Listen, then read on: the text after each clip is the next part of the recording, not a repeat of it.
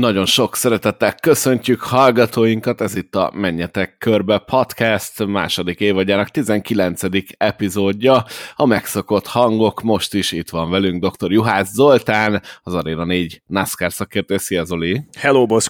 illetve Network 4 csoport, ugye? Mert ezt múltkor is jól mondtam, aztán előtte rosszul, és Network 4 csoport, NASCAR szakértő, és a Network 4 csoporttól van szintén már itt a NASCAR track szakértője, Rós András, szervusz! Szia, és a Network 4 csoporttól Módos János Boszkó.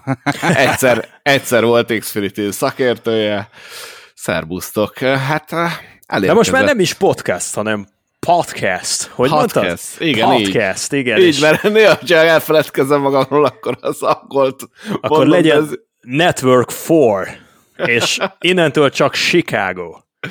Ja, ú, tényleg, abból is mekkora izék voltak, viták, hogy hogy kell mondani. Melyik, ha most egyezzünk meg, hogy Chicago, Chicagozzunk, vagy Chicagozzunk? Egyik fő indoka volt annak, hogy nem mentem a hétvégén, hogy ezzel a dilemmával ne kelljen szembesülni. Tessék. Próbáltuk a két és fél év alatt Chicagozni, akkor azért jött a Zrika kommentek között, hogy az Chicago, amikor Chicagóztunk, akkor meg azért jött a komment, mert ezt a magyarok Chicagózzák, úgyhogy eh, én nem tudom, nem tudom, eh, nem értem, hogy miért eh, ne lehetne bármelyik helyes. Én abszolút ezzel tudok menni, tehát én, én így élem az életemet, hogyha az angol kiejtésről van szó, hogy igazából ahogy sikerül. Ugye? ahogy sikerül, úgy mondom ki, nekem magyar az anyanyelvem, ne várja el senki tőlem, egy tökéletes angol kiejtéssel mondjak mindent. Én is most egy kicsit bebambultam, és egyből külföldi lett ez a podcast. Podcast. Ez van. No, és hát volt Michi- Michi- Michigan? Most már belekeveredtem. Ugye? Szóval... A Michigan, a Michigan. és nem is Michigan volt, hanem Nashville. Tehát semmi köze hozzá. Szóval volt Nashville, ami lemaradt, mert hogy ugye nem voltunk a múlt héten, sajnos kicsit sok volt a teendőnk, de volt ilyen verseny, a Nashville Super Speedway-en járt a nemzeti szériák közül mind három egyébként. Összegészében is lehetne értékelni, de egy picit szedjük szét. Carson Hocevar nyerte a Track Series versenyt. Hogy éltétek meg ti ezt? Milyennek láttátok a futamot? Szerintem egy nagyon jó nyitánya volt az egész hétvégének, egy nagyon jó kis futamot láthattunk, folyamatos ívkeresgetéssel, nagyon jó versennyel és hosszávár győzelemmel, ami hát nem volt igazából meglepő, mert elképesztő statisztikája van Hosszavárnak olyan, olyan konzisztens az utóbbi hetekben, gyakorlatilag ő vette át Zane Smithnek a szerepét, aki, akinek ismételten a tavalyi év után meg kellett elegedni a második helye. Zseniális volt a verseny, zseniális volt a befutó, ahogy hát igazából négyféle taktikát is láthattunk. Nagyon sok kiemelkedő teljesítmény volt, például Nick Sanchez, aki ugye a polból indulhatott, és végül, végül majdnem megnyerte, hogyha még lett volna egy kör, akkor a friss gumikkal szerintem le tudta volna vadászni Hosszávárt, vagy meg Zane Smith-t, vagy hát mint hárman a falba kötöttek volna ki, mint ahogy azt már láttuk Texasban is egyszer. Uh, illetve hát ugye Bailey Curry, aki az Xfinity Series-ből ki lett paterolva még az év elején, és, és ötödik helyen jött be, úgyhogy uh, nagyon, nagyon jó kis verseny volt. Uh, Jake Drew-t kell megemlíteni, akkor a Torsportnál mutatkozott be fiatal versenyző, a 66-os autójukban ő is nagyon szépen ment, és hát Tyler Ankrum, akivel ugye a készült is interjú a Network 4 csoportjó. Ha jól emlékszem, akkor te csináltad az interjút, Zoli. A szezonja legjobb futamát teljesítette, és nyolcadik lett, úgyhogy, úgyhogy sok jó teljesítmény volt, de hát Hosszavár, Hosszavár kiemelkedik ezek közül. Jó verseny volt. Hazudnék, ha azt mondanám, hogy most így 12-3 nap távlatából, ha kikérdeznétek, hogy hogyan is alakult pontosan annak a három szakasznak a lebonyolítása, és ki hogyan helyezkedett, nem biztos, hogy fel tudnám eleveníteni. Összességében egy ilyen érzelmi lenyomat marad bennem, és az nagyon kedvező. Szerintem a Nashville Super Speedway-nek van létjogosultsága a naptárban, és abban bízom, hogy még ha a fairgrounds kezdenek is valamit, azért megtartjuk legalább a két kisebbik széria számára a Nashville Super Speedway-t, mert van ebben fantázia bőven, ahogy te is mondtad, a trackoknál is lehetett látni, hogy folyamatosan ment az ívkeresés. Jó döntés azt hiszem az, hogy közvetlenül az alulról számított legelső sávot nem kezedik műgyantával, csak följebb a második, illetve a harmadik sávot, mert gyakorlatilag ugyanolyan szinten működtethető az alsó, a középső és a felső ív, körökön keresztül lehet side-by-side küzdeni, és ezt mindegyik szériának a versenye bemutatta. Igazi old school ovál versenyzés folyt, és egyre inkább meggyőző a hosszavárféle jelenség, szóval megkerülhetetlen. El kell kezdeni azzal a gondolattal foglalkozni, hogy Carson Hosszavár a generációja egyik legtehetségesebb versenyzője, aki, aki meghatározhatja a következő 15-20 év NASCAR-ját.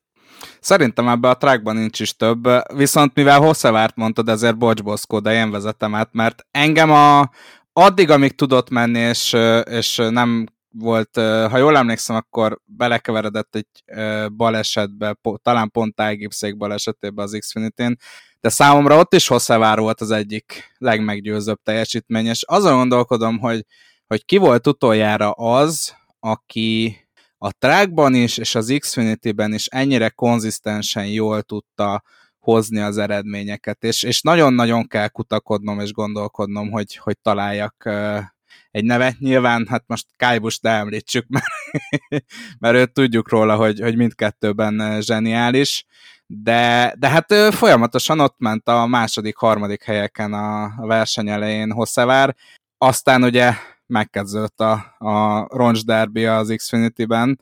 Talán ez volt a hétvége legrosszabb versenye, mert uh, számomra, mert rengeteg baleset volt, ugye 11-szer kellett belengetni a sárgazászlót, az még egy Track Series-ben is sok lenne, úgyhogy picit számomra az rányomta a bélegét a futamra, hogy nagyon sok baleset volt. Azon gondolkodtam, hogy Austin Dillon, aki, aki nekem így hirtelen eszembe jutott, hogy stabilan nagyon jól ment a Track és az Xfinity Series-ben is, amikor arra felé bemutatkozott, és kezdte a szány próbálgatásait a NASCAR nemzeti szériáiban.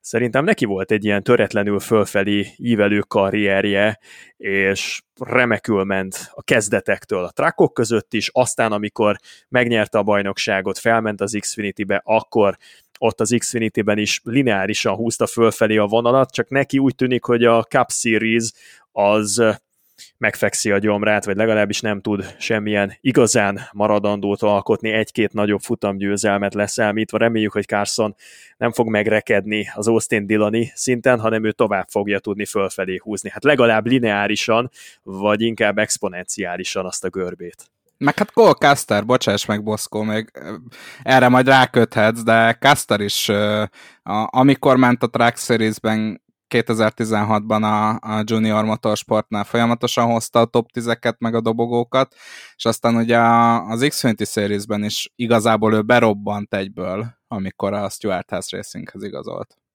élete legjobb döntése volt, de nem úszod meg egyébként a kérdésemet, amit előre kigondoltam, Andris. Mit szólsz ahhoz, hogy Haley Digan a 28. helyen végzett, még Tony Breidinger a 17. lett az egyes Victoria's Secret Toyotával?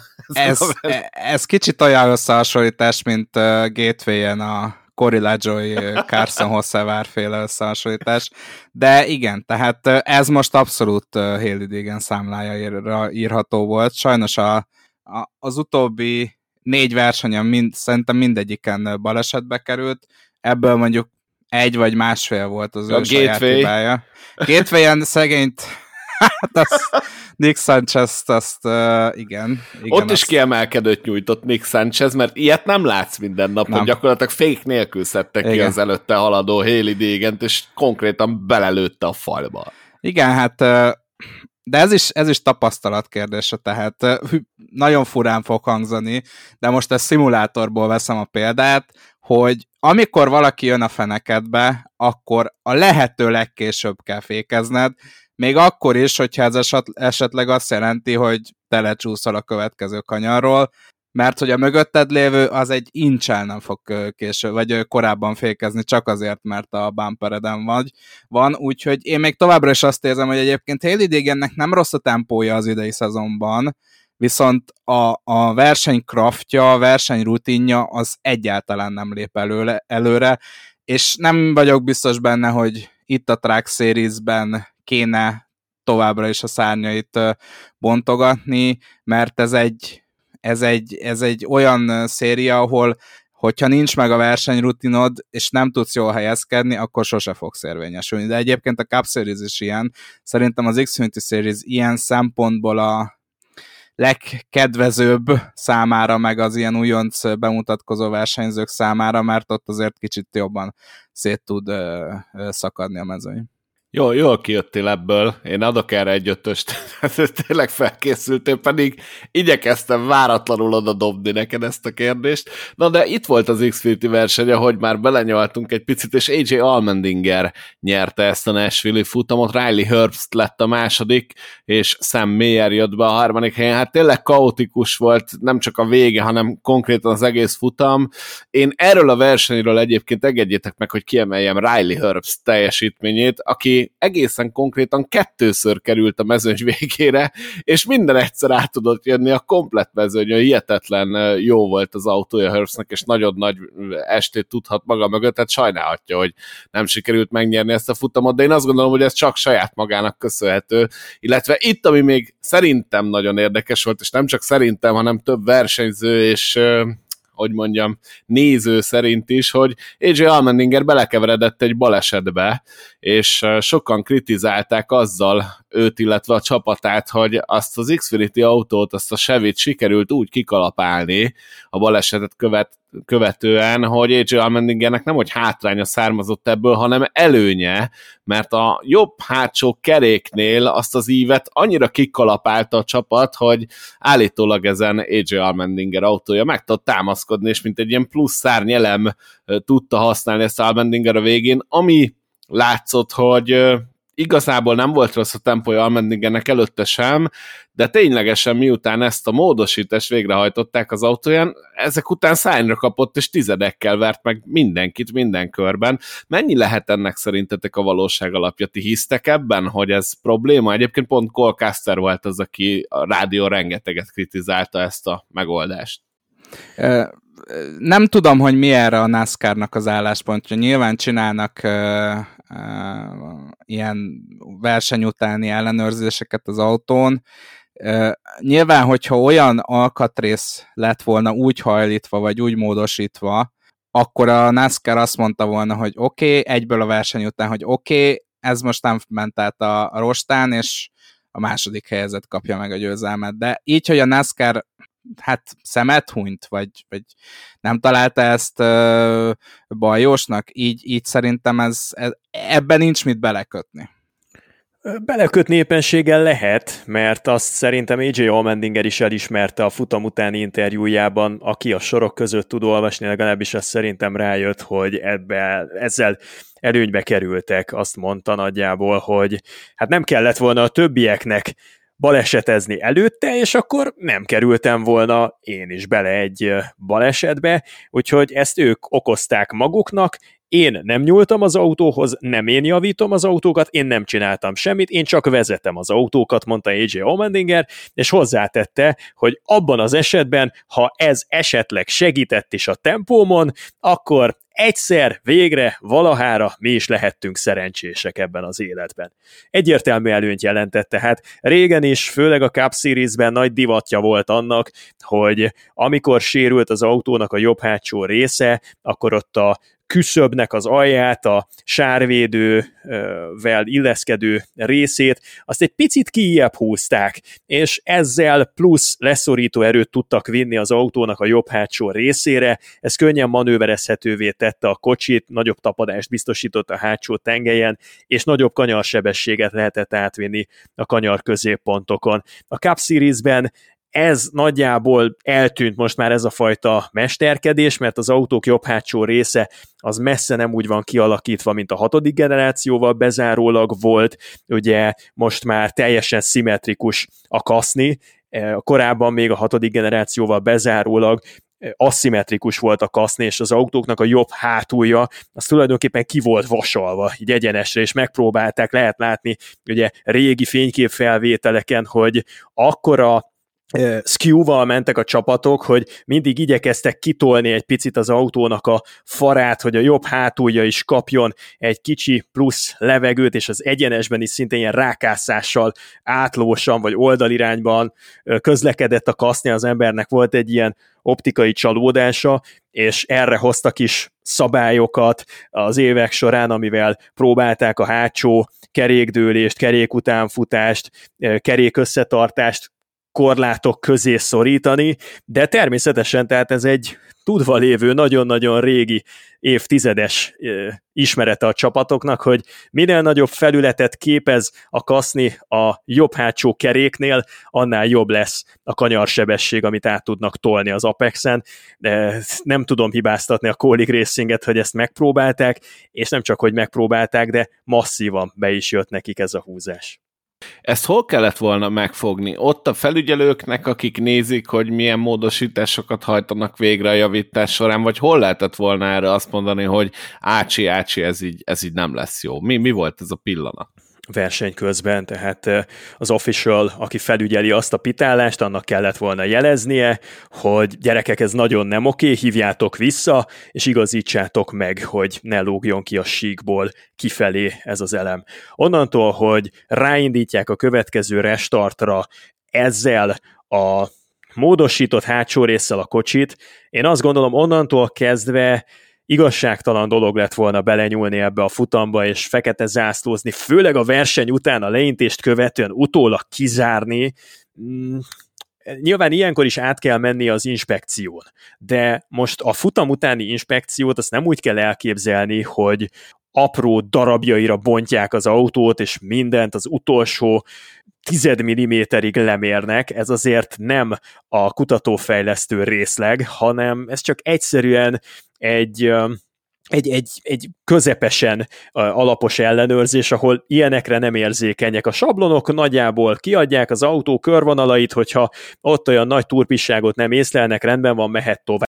Mehet tovább, nézzük a következőt, úgyhogy én szerintem akkor is ott lehetett volna megfogni, azt a történelmi pillanatot elmulasztotta az official, aki felügyelte azt a pitállást, és utána már nem mert, nem is lett volna szabad ebbe a NASCAR-nak belenyúlnia és nem is nyúltak bele, így aztán AJ Almendinger lett a győztese ennek a versenynek, és aztán elérkeztünk vasárnapra, ahol is Ross Chastain tudott diadalmaskodni Nashville-ben. Sokat beszélgettünk arról, hogy ez a bizonyos nyilvános üzengetés, az, hogy a Ross Chastain csapatának a tulajdonosa nem feltétlenül áll Chastain mellé, az visszavetheti Ross Chastain teljesítményét. Ehhez képest eljött Nashville, elmúltak azok a hetek, ahol Chastain igazából nem domborított igazán nagyot, most pedig megnyerte ezt a versenyt. Ezzel én azt gondolom, hogy az idei évet nézve gyakorlatilag bebiztosította a rájátszásban a helyét. Második lett Martin Truex Jr., harmadik pedig Danny Hamlin. Hogy láttátok ti ezt a versenyt és ezt a Chastain győzelmet? Megmondom őszintén, hogy egy picit úgy vagyok a versennyel, mint ezzel a versennyel, mint Zoli a Track series a versenyével. Egy momentum viszont megmaradt, Ross Chastain, William Byron és Martin Truex Jr. freeride versenyzés, amit gyakorlatilag körökön keresztül toltak, és már csak az a 5-6 kör, amíg ezt csinálták, nálam a 80% fölötti kategóriába tolta volna azt a versenyt, de hát végig izgalmas volt, és bár Chastain azért mondhatjuk, hogy magabiztos győzelmet aratott, de azért Truex sokáig szorongatta, tehát igazából még azt se lehetett tudni, hogy, hogy végül is ki lesz a végső győztes. Jó volt látni, hogy azért a gumikopás is közrejátszott, a forgalom is közrejátszott, Szerintem ez egy igazi klasszikus NASCAR futam volt, és, és én nagyon élveztem sokszor mondjuk, hogy az év egyik legjobb versenye volt. Én tartom erre a Nashville futamra is. Ott lesz a legjobb 6-7 verseny között az én szememben, amikor majd visszatekintünk erre a 2023-as szezonra. Ez a jó indokok miatt volt jó verseny.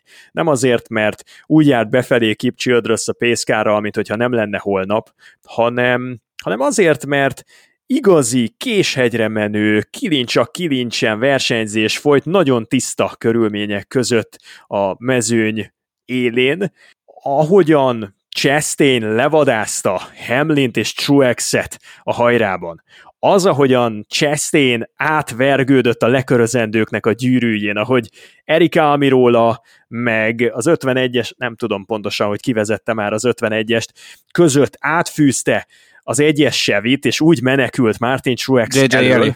Köszi, JJ Yeli. Tehát az valami egészen brutális volt. Az egy egy szenzációs lekörözés. Így kell valahogyan csinálni. Ha ott megreked Chastain, elveszíti a lendületét, elveszik a levegőjét, és végignézi, ahogyan mondjuk körökön keresztül Erik Almirola a belső ívet foglalja el, JJ Yeli tartja magát a külsőn, és még volt ott egy harmadik zavaró tényező is, akkor Truex simán lendületből feljöhetett volna Chastainre, és újra nyitottá tehette volna a versenyt. Chastain viszont egy pillanatig nem lacafacázott, és ahogyan kellett, megoldotta. Ez volt az a Chastain, akit megszerettek a rajongói, ez volt az a Chastain, amelyikből az elmúlt másfél hónapban nem sokat láttunk. És ne felejtsetek el egy dolgot, Jeff Burton hívta rá a figyelmet az egyik, talán az NBC podcastjében, a NASCAR and NBC podcastban, amiben, amiben kiemelte, hogy elképzelhető, hogy Chastain tényleg változtatni akar, és változtatni is fog a vezetési stílusán. Mert amikor kritikát kapsz Rick Hendricktől, amikor kritikát kapsz a saját tulajdonosodtól, Justin Marks-tól, arra reagálnod kell. És egy ilyen reakció nem egyik napról a másikra történik. Az, hogy valaki megpróbáljon akár csak egy tized százalékot visszavenni az agressziójából, ahhoz ahhoz lehet, hogy hosszú hónapokig vagy évekig kell tudatosan változtatni a vezetési stílusán. Szemléletváltás, és annak a szemléletváltásnak, hogyha megvan a két fület között, utána át kell mennie a tenyeredbe, meg mondjuk abba a jobb lábba minimum. De a balba is egy kicsit nem ártana, mert a féket azzal szokták taposni, ha csak nem Shane Van hívják az embert. És uh, Chastain képes volt két hónap alatt valamit előre lépni abban a szegmensben, amit Rick Hendrick is, meg amit Justin Marks is kritizált az ő mutatványában. És ez a kontrollált agresszió hogy kitegye a hangsúlyokat, hogy nem úgy megy nyélen az elejétől a végéig mindent egy lapra feltéve, hogy bármelyik kanyarban ott hagyhatja a fogát, hanem voltak hangsúlyok, volt, volt egyfajta építkezés, egy tudatosság, egy racecraft, azt hiszem így fogalmaztál az imént, Andris, abban, amit Nashville-ben csinált. És ez egy olyan Chastain, amelyik az eddig se kicsit veszélyes chastain egy teljesen más pályára repítheti. Ha ebből egy hosszú távon ilyen szemlélettel, ilyen attitűddel kiálló rossz Chastain lesz, akkor na ez az a váltás, ami ahhoz kellett, hogy eljusson egy, egy igazi, legitim bajnok esélyessé ez nem egy, egy slágeres előadó most már, hanem van futamgyőzelme Super Speedway-ről, van épített pályáról, és most már van egy klasszikus intermediate továbbpályáról. Ha annyiszor 100 ezer forintom lenne, amennyiszer Chastain idén lábon lőtte magát, akkor nagyon jól járnék már ebben a, a szezonban. Sosem a tempójával volt baj, hanem nyilván ott a Hendrikes, meg Chevrolet meg Justin Markos figyelemfelkeltés előtt a, azzal, hogy, hogy mindig konzisztensen ott volt az elejébe, aztán csinált valami olyat, ami miatt a végére elvesztette az esélyét a győzelemre, úgyhogy ami kellett a kis rublikába beírni az idei évre, az a győzelem volt, és ezt most megtette, és valóban, ahogy Boszko is mondta, ezzel gyakorlatilag 100% hogy bekerült a playoffba, kérdés nélkül. Itt az a kérdés, hogy, hogy menj, ezt tudja így folytatni. Tehát nekem még mindig egy picit több kell, és egy nagyobb minta kell ahhoz, hogy Ross chastain tegyem a bajnok esélyesek kis halmazába, de, de úton van az utóbbi hetekben.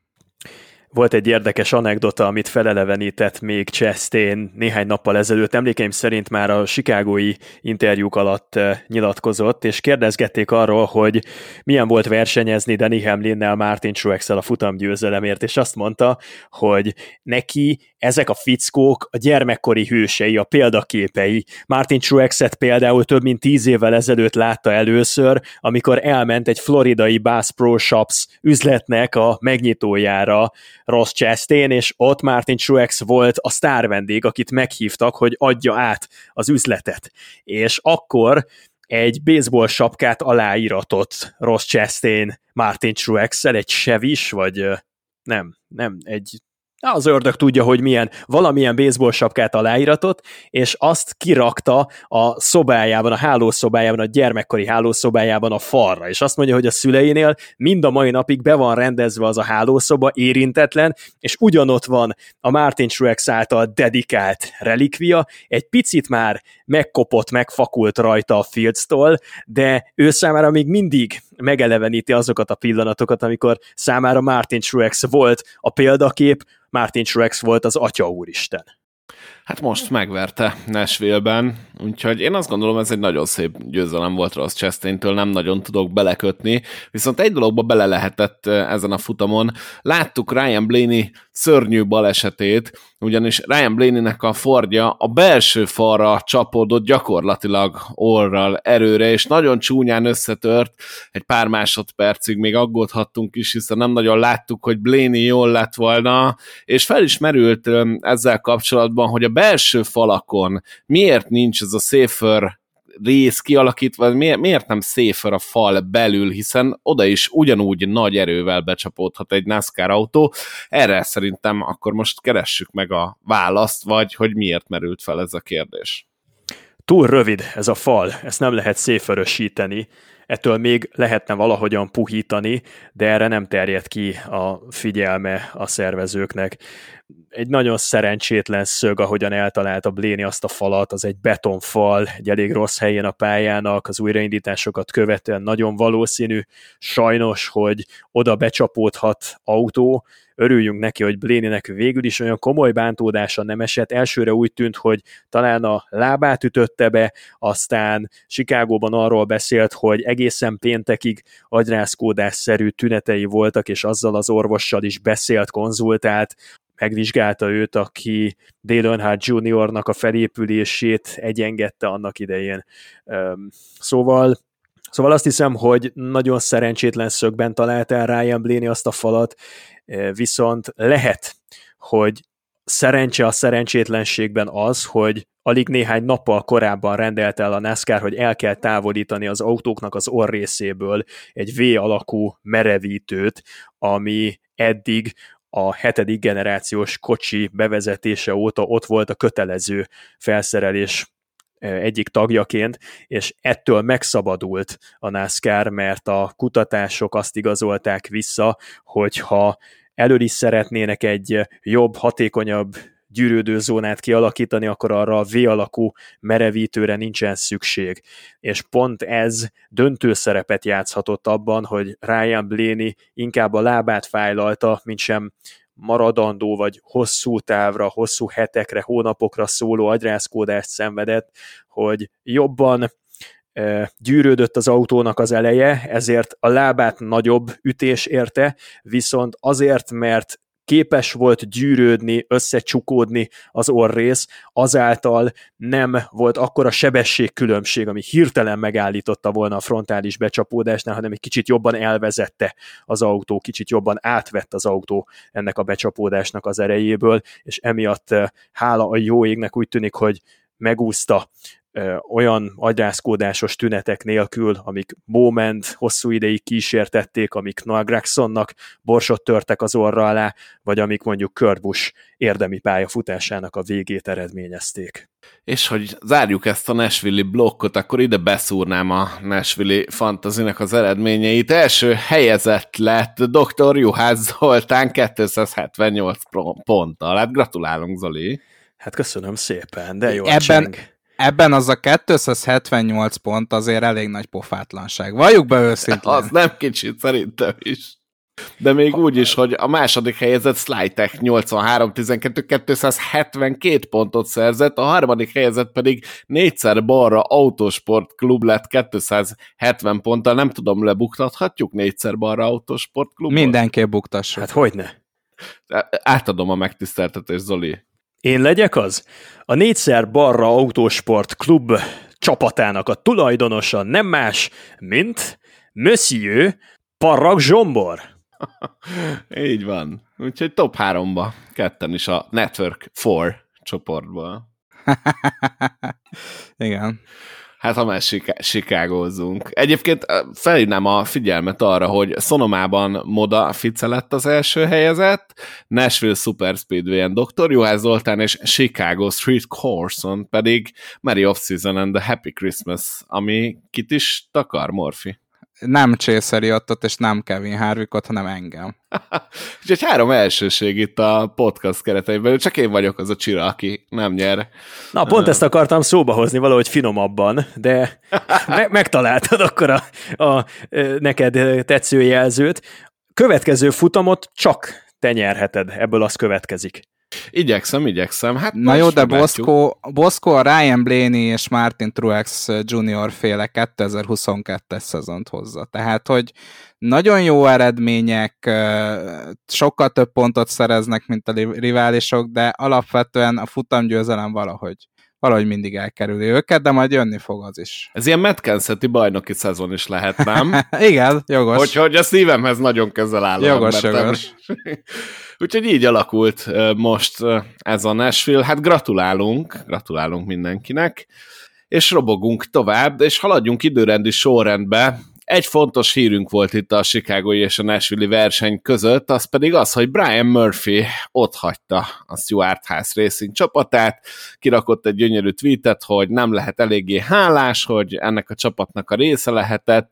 8 évet és 44 Cup Series igazából futam győzelmet tudhat félig meddig a magáénak, így a csapattagjaként. Mennyire volt ő fontos része a Stuart House Racing Cup csapatának, és mekkora veszteség az, hogy ő elhagyja ezt az alakulatot?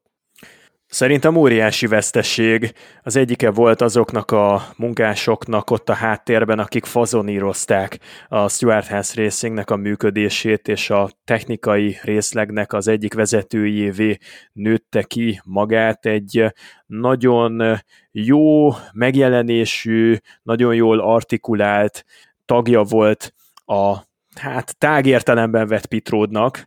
A Charlotti diskurzusokat azért azt hiszem, hogy meghatározta az, hogy Brian Murphy miről, hogyan gondolkodik. Mm, sajnálom, egy hatalmas űrt hagy maga után, és pont, hogyha egy csapatot kellett volna mondani a garázsból, amelyiknek nem hiányzik elveszíteni egy tehetséges, fiatal vezetőt, aki aki képes a technikai részleget összefogni, fazonírozni, irányba állítani, kreatív, és ezzel együtt kimondottan tapasztalt NASCAR autók felkészítésében, akkor az a Stuart House Racing. Tehát ez, ez olyan, mint mókusnak az erdőtűz, amikor végképp nem hiányzik már, hogy még egy sorscsapás történjen. Brian Murphy távozását én egy ilyen csendes sorscsapásnak ítélem meg, nagyon kevesen fognak erről beszélni, de ez biztos, hogy már valaminek a következménye, és az a valami, aminek ez a következménye, az lehet, hogyha nagyon kapargatjuk a felszínt, az igazi, mélyen fekvő, mélyen rejlő ok, hogy miért is nem működik évek óta a Stuart House Racing, legalábbis a négyesen kívüli Stuart House Racing.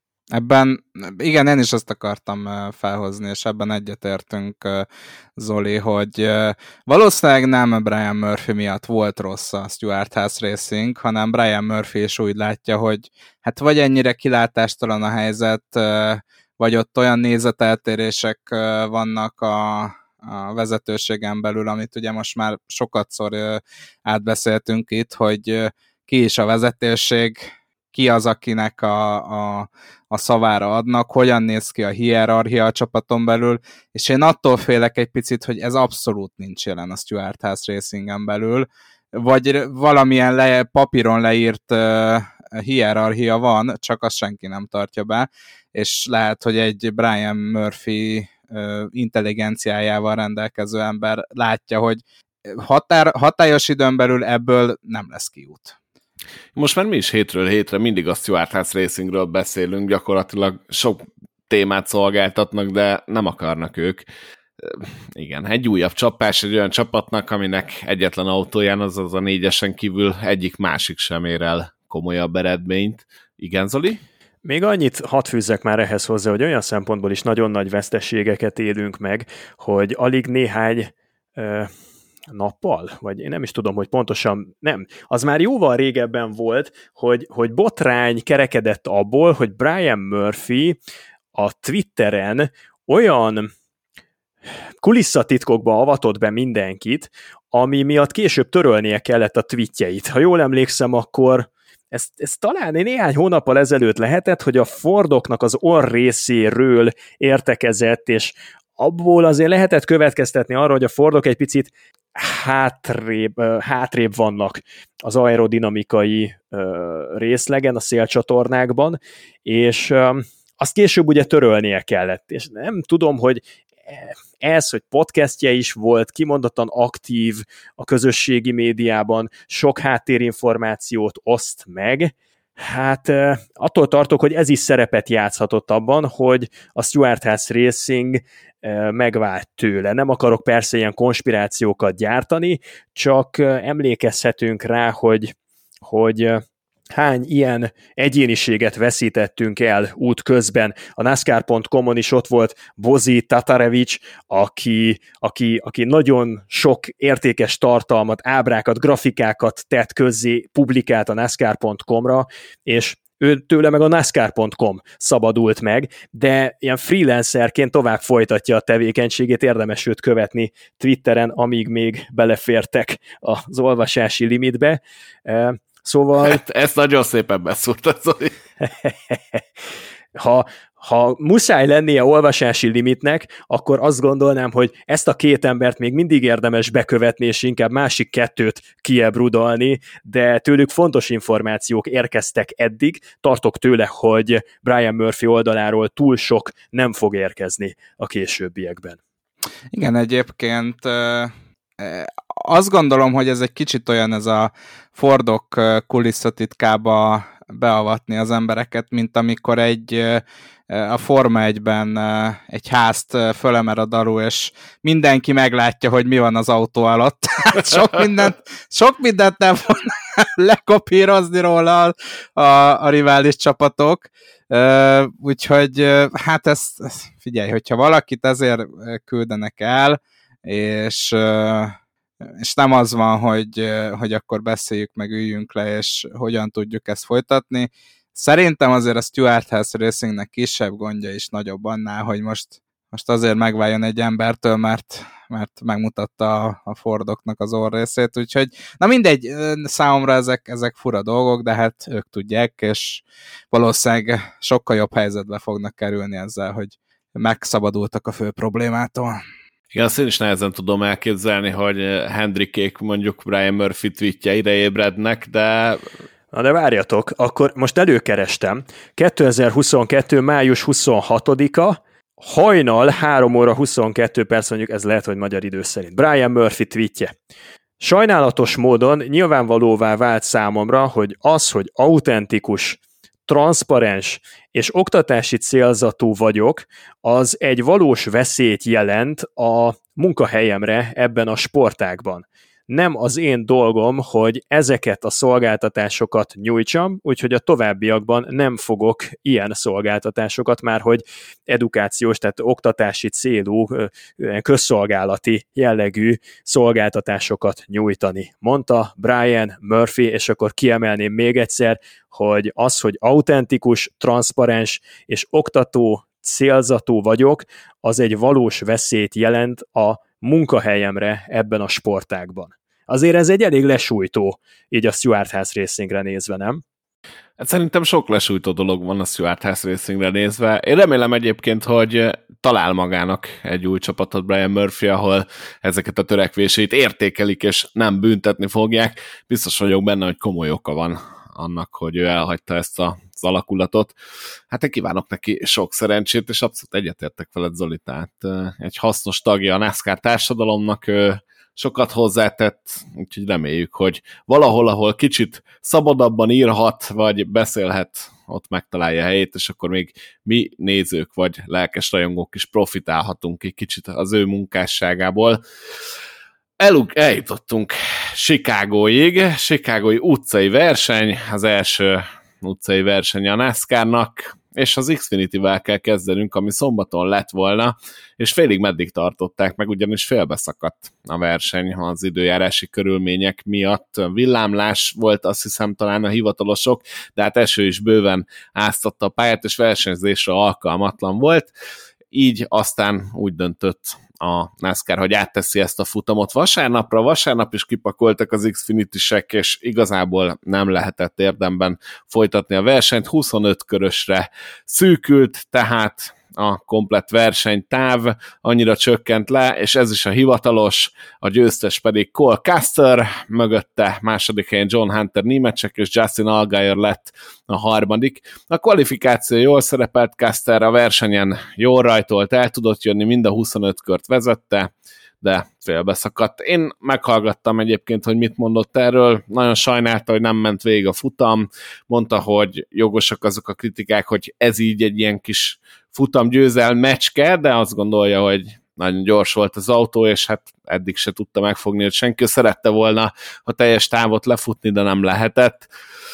Ez van, ő úgy gondolja, hogy egyébként valószínűleg meg lett volna ez a győzelem egyébként is, és sajnálatos, hogy nem tudta ezt így teljes egészében megmutatni. Igazából a szombati nap az katasztrofálisan alakult. És egyébként addig se láttunk túlságosan jó versenyzést. Nekem van egy teóriám, aztán nem tudom, hogy ti ezt hogy látjátok.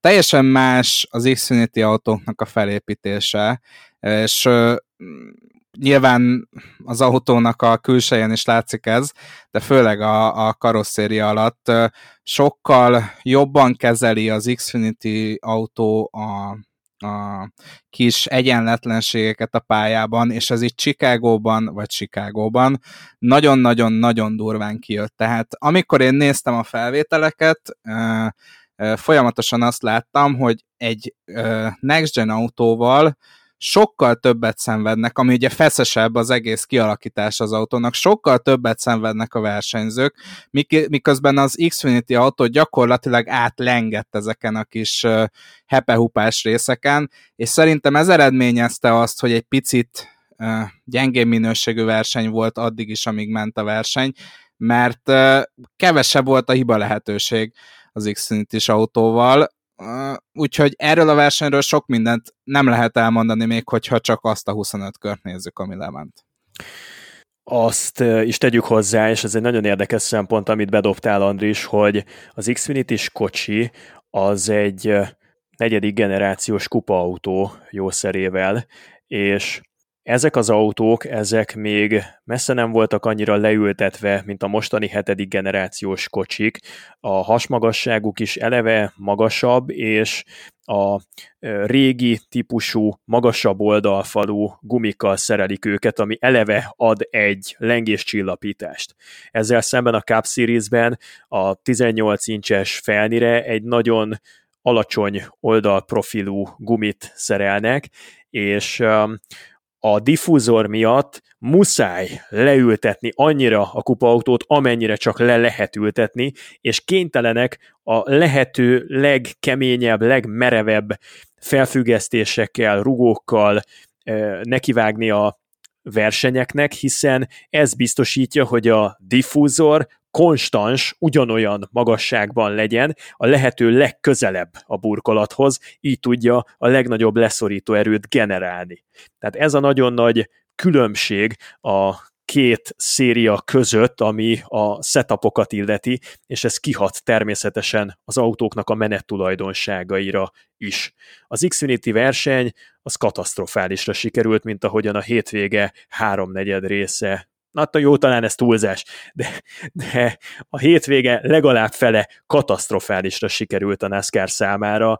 Részben természetesen nem tehetnek róla az, hogy egy hosszú tíz éve nem látott asszályos időszakban megérkezik a NASCAR-ral együtt egy hurrikán is a környékre, az tényleg nem volt betervezve. Ezzel együtt, ahogyan az Xfinity-s csapatokkal elbánt a NASCAR, az az botrányos. Talán Tommy Joe Martins mondta, hogy 1500 dollárjukba került az, hogy még egy további éjszakát el kellett tölteniük a hotelekben, Chicagóban, pont azért, hogy egy nappal később bejelentsék, hogy ugyan nem hivatalos a verseny, de hozzányúlva a szabálykönyvnek egy senki által nem ismert és eddig még soha nem is használt pontjára, kihirdetik Colcaster győztesnek, és, és, és egészen egyszerűen ez, egy, ez szerintem egy szégyen volt a Chicagói hétvégének a történetében, ezzel az Xfinity versennyel sem a fogyaszthatóságát tekintve, sem a végeredményét tekintve nem tud elszámolni a NASCAR. Nem lát, hogy ebben az volt még egy picit benne, hogy akkor még nem voltak benne biztosak, hogy láthatjuk azt a Cup Series futamot, amit egyébként láthattunk, és legalább valami eredménye legyen ennek a hétvégének. És ez most így jobb? Én, én abszolút egyetértek a döntéssel, tehát szerintem ez a Caster győzelem, ez teljesen a helyén van. Velem ezzel nem fogsz vitatkozni. Ezt egyből, egyből gondoltam.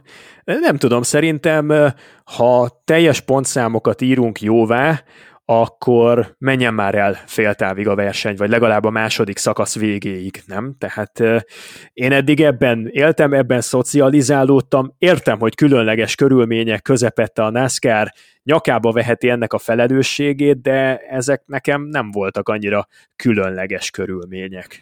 Na jó, de srácok, ne lepődjünk már meg. Tehát a NASCAR szabályzat, az, konkrét az egész szabályzata úgy néz ki, hogy szabály, szabály, szabály, szabály, és az utolsó része az, hogy de bizonyos esetekben a NASCAR dönthet úgy, és ezért imádom a NASCAR-t, mert nincsen olyan. Tehát amikor a szabályokról akarunk beszélni, az a szabály, hogy majd a NASCAR eldönti, hogy mi a szabály abban az adott esetben.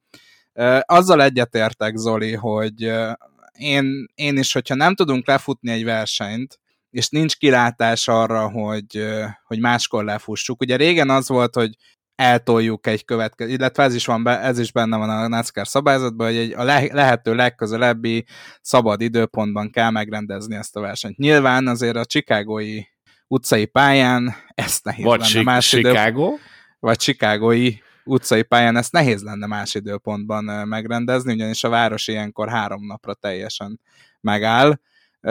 Úgyhogy én simán beleraknám ugyanazt, amit te is mondasz, ami ugye az F1-es szabályzatban is benne van, hogy amennyiben fél távig nem tud eljutni a verseny, abban az esetben fél pontokat osztunk.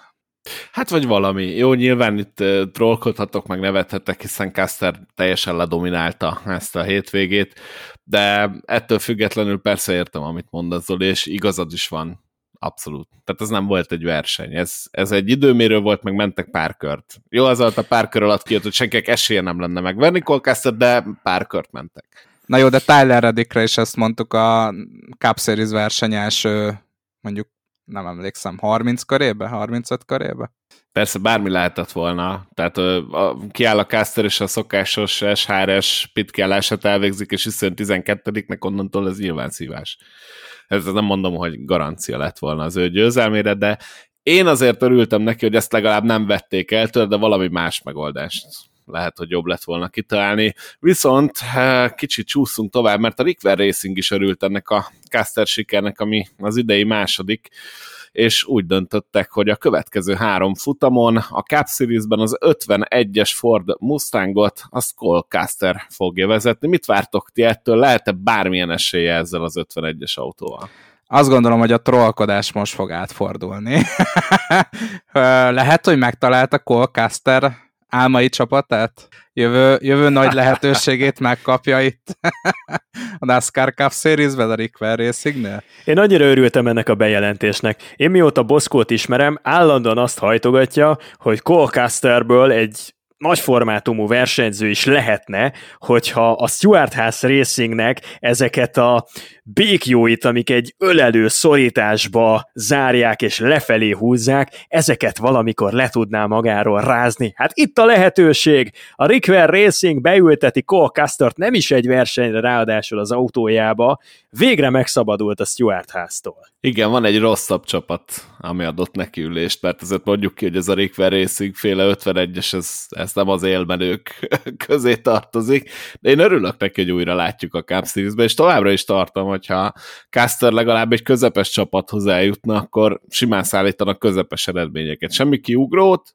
nem, valószínűleg nem ö, ámuldoznánk rajta úgy, mint mondjuk William Byronon, vagy mondjuk Kyle Larsonon, vagy esetleg Tyler Reddick, Christopher Bell, bár mondjuk az egy érdekes két név, mert ö, amikor ugye az Xfinity Series-ben versenyeztek egymással, Tyler Reddick, Cole Caster és Christopher Bell, akkor bizony sokszor borsot tört e két név orra alá Caster, és megverte őket több ízben is halálosan komolyan kérdezem tőled, hogy hogy lehet az, hogy a magyarországi Colcaster fanklubnak az elnöke azzal szponzorálja, meg olyan kortes beszédet mond Colcaster mellett, ami aköré összpontosul, hogyha egy közepes autóba beültetnéd, akkor közepes eredményeket tudna hozni.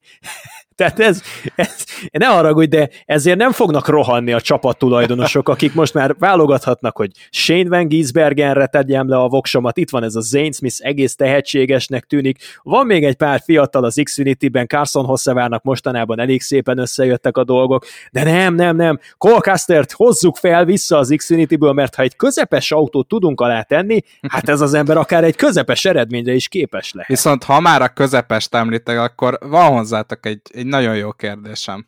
Ha Cory Lajoy és Colcaster között kéne választanotok, akkor jelen állás szerint kitültetnétek be az autótokba? Ez, ez egy nagyon hülye kérdés, mert egyértelműen Colcaster. Hát nem tudom. Nem tudom. Ne Szerintem... baj, látod, mert elfogult vagy. Hát az, hogy nem tudom, már az is elfogult. A Zoli elfogult. Hát ez óriási. Még ki sem mondtam, csak gondolkodom hangosan már rögtön elfogult Ha ezen gondolkodni kell, az régen rossz. Hát tudod, hogy a realistának az a problémája, hogy az optimista azt mondja rá, hogy pessimista, a pessimista meg azt mondja rá, hogy optimista. Tehát én ezért élem nagyon nehezen meg, amikor azt mondod rám, hogy elfogult vagyok. Szeretnék reálisan állni ehhez a kérdéshez. Colcastert láttuk már közepes autóban, közepes vagy közepesnél picit gyengébb teljesítményt nyújtani három teljes éven keresztül. Corilla Joy-t láttuk már rossz autóban, közepes teljesítményt nyújtani mondjuk két éven keresztül. Talán azt mondom, hogy adjunk egyszer egy közepes autót Corilla Joy-nak, és nézzük meg Szerintem, őt. bocs, van neki. Ezt Carson Hosszavár mutatta meg, hogy van neki, abba ül.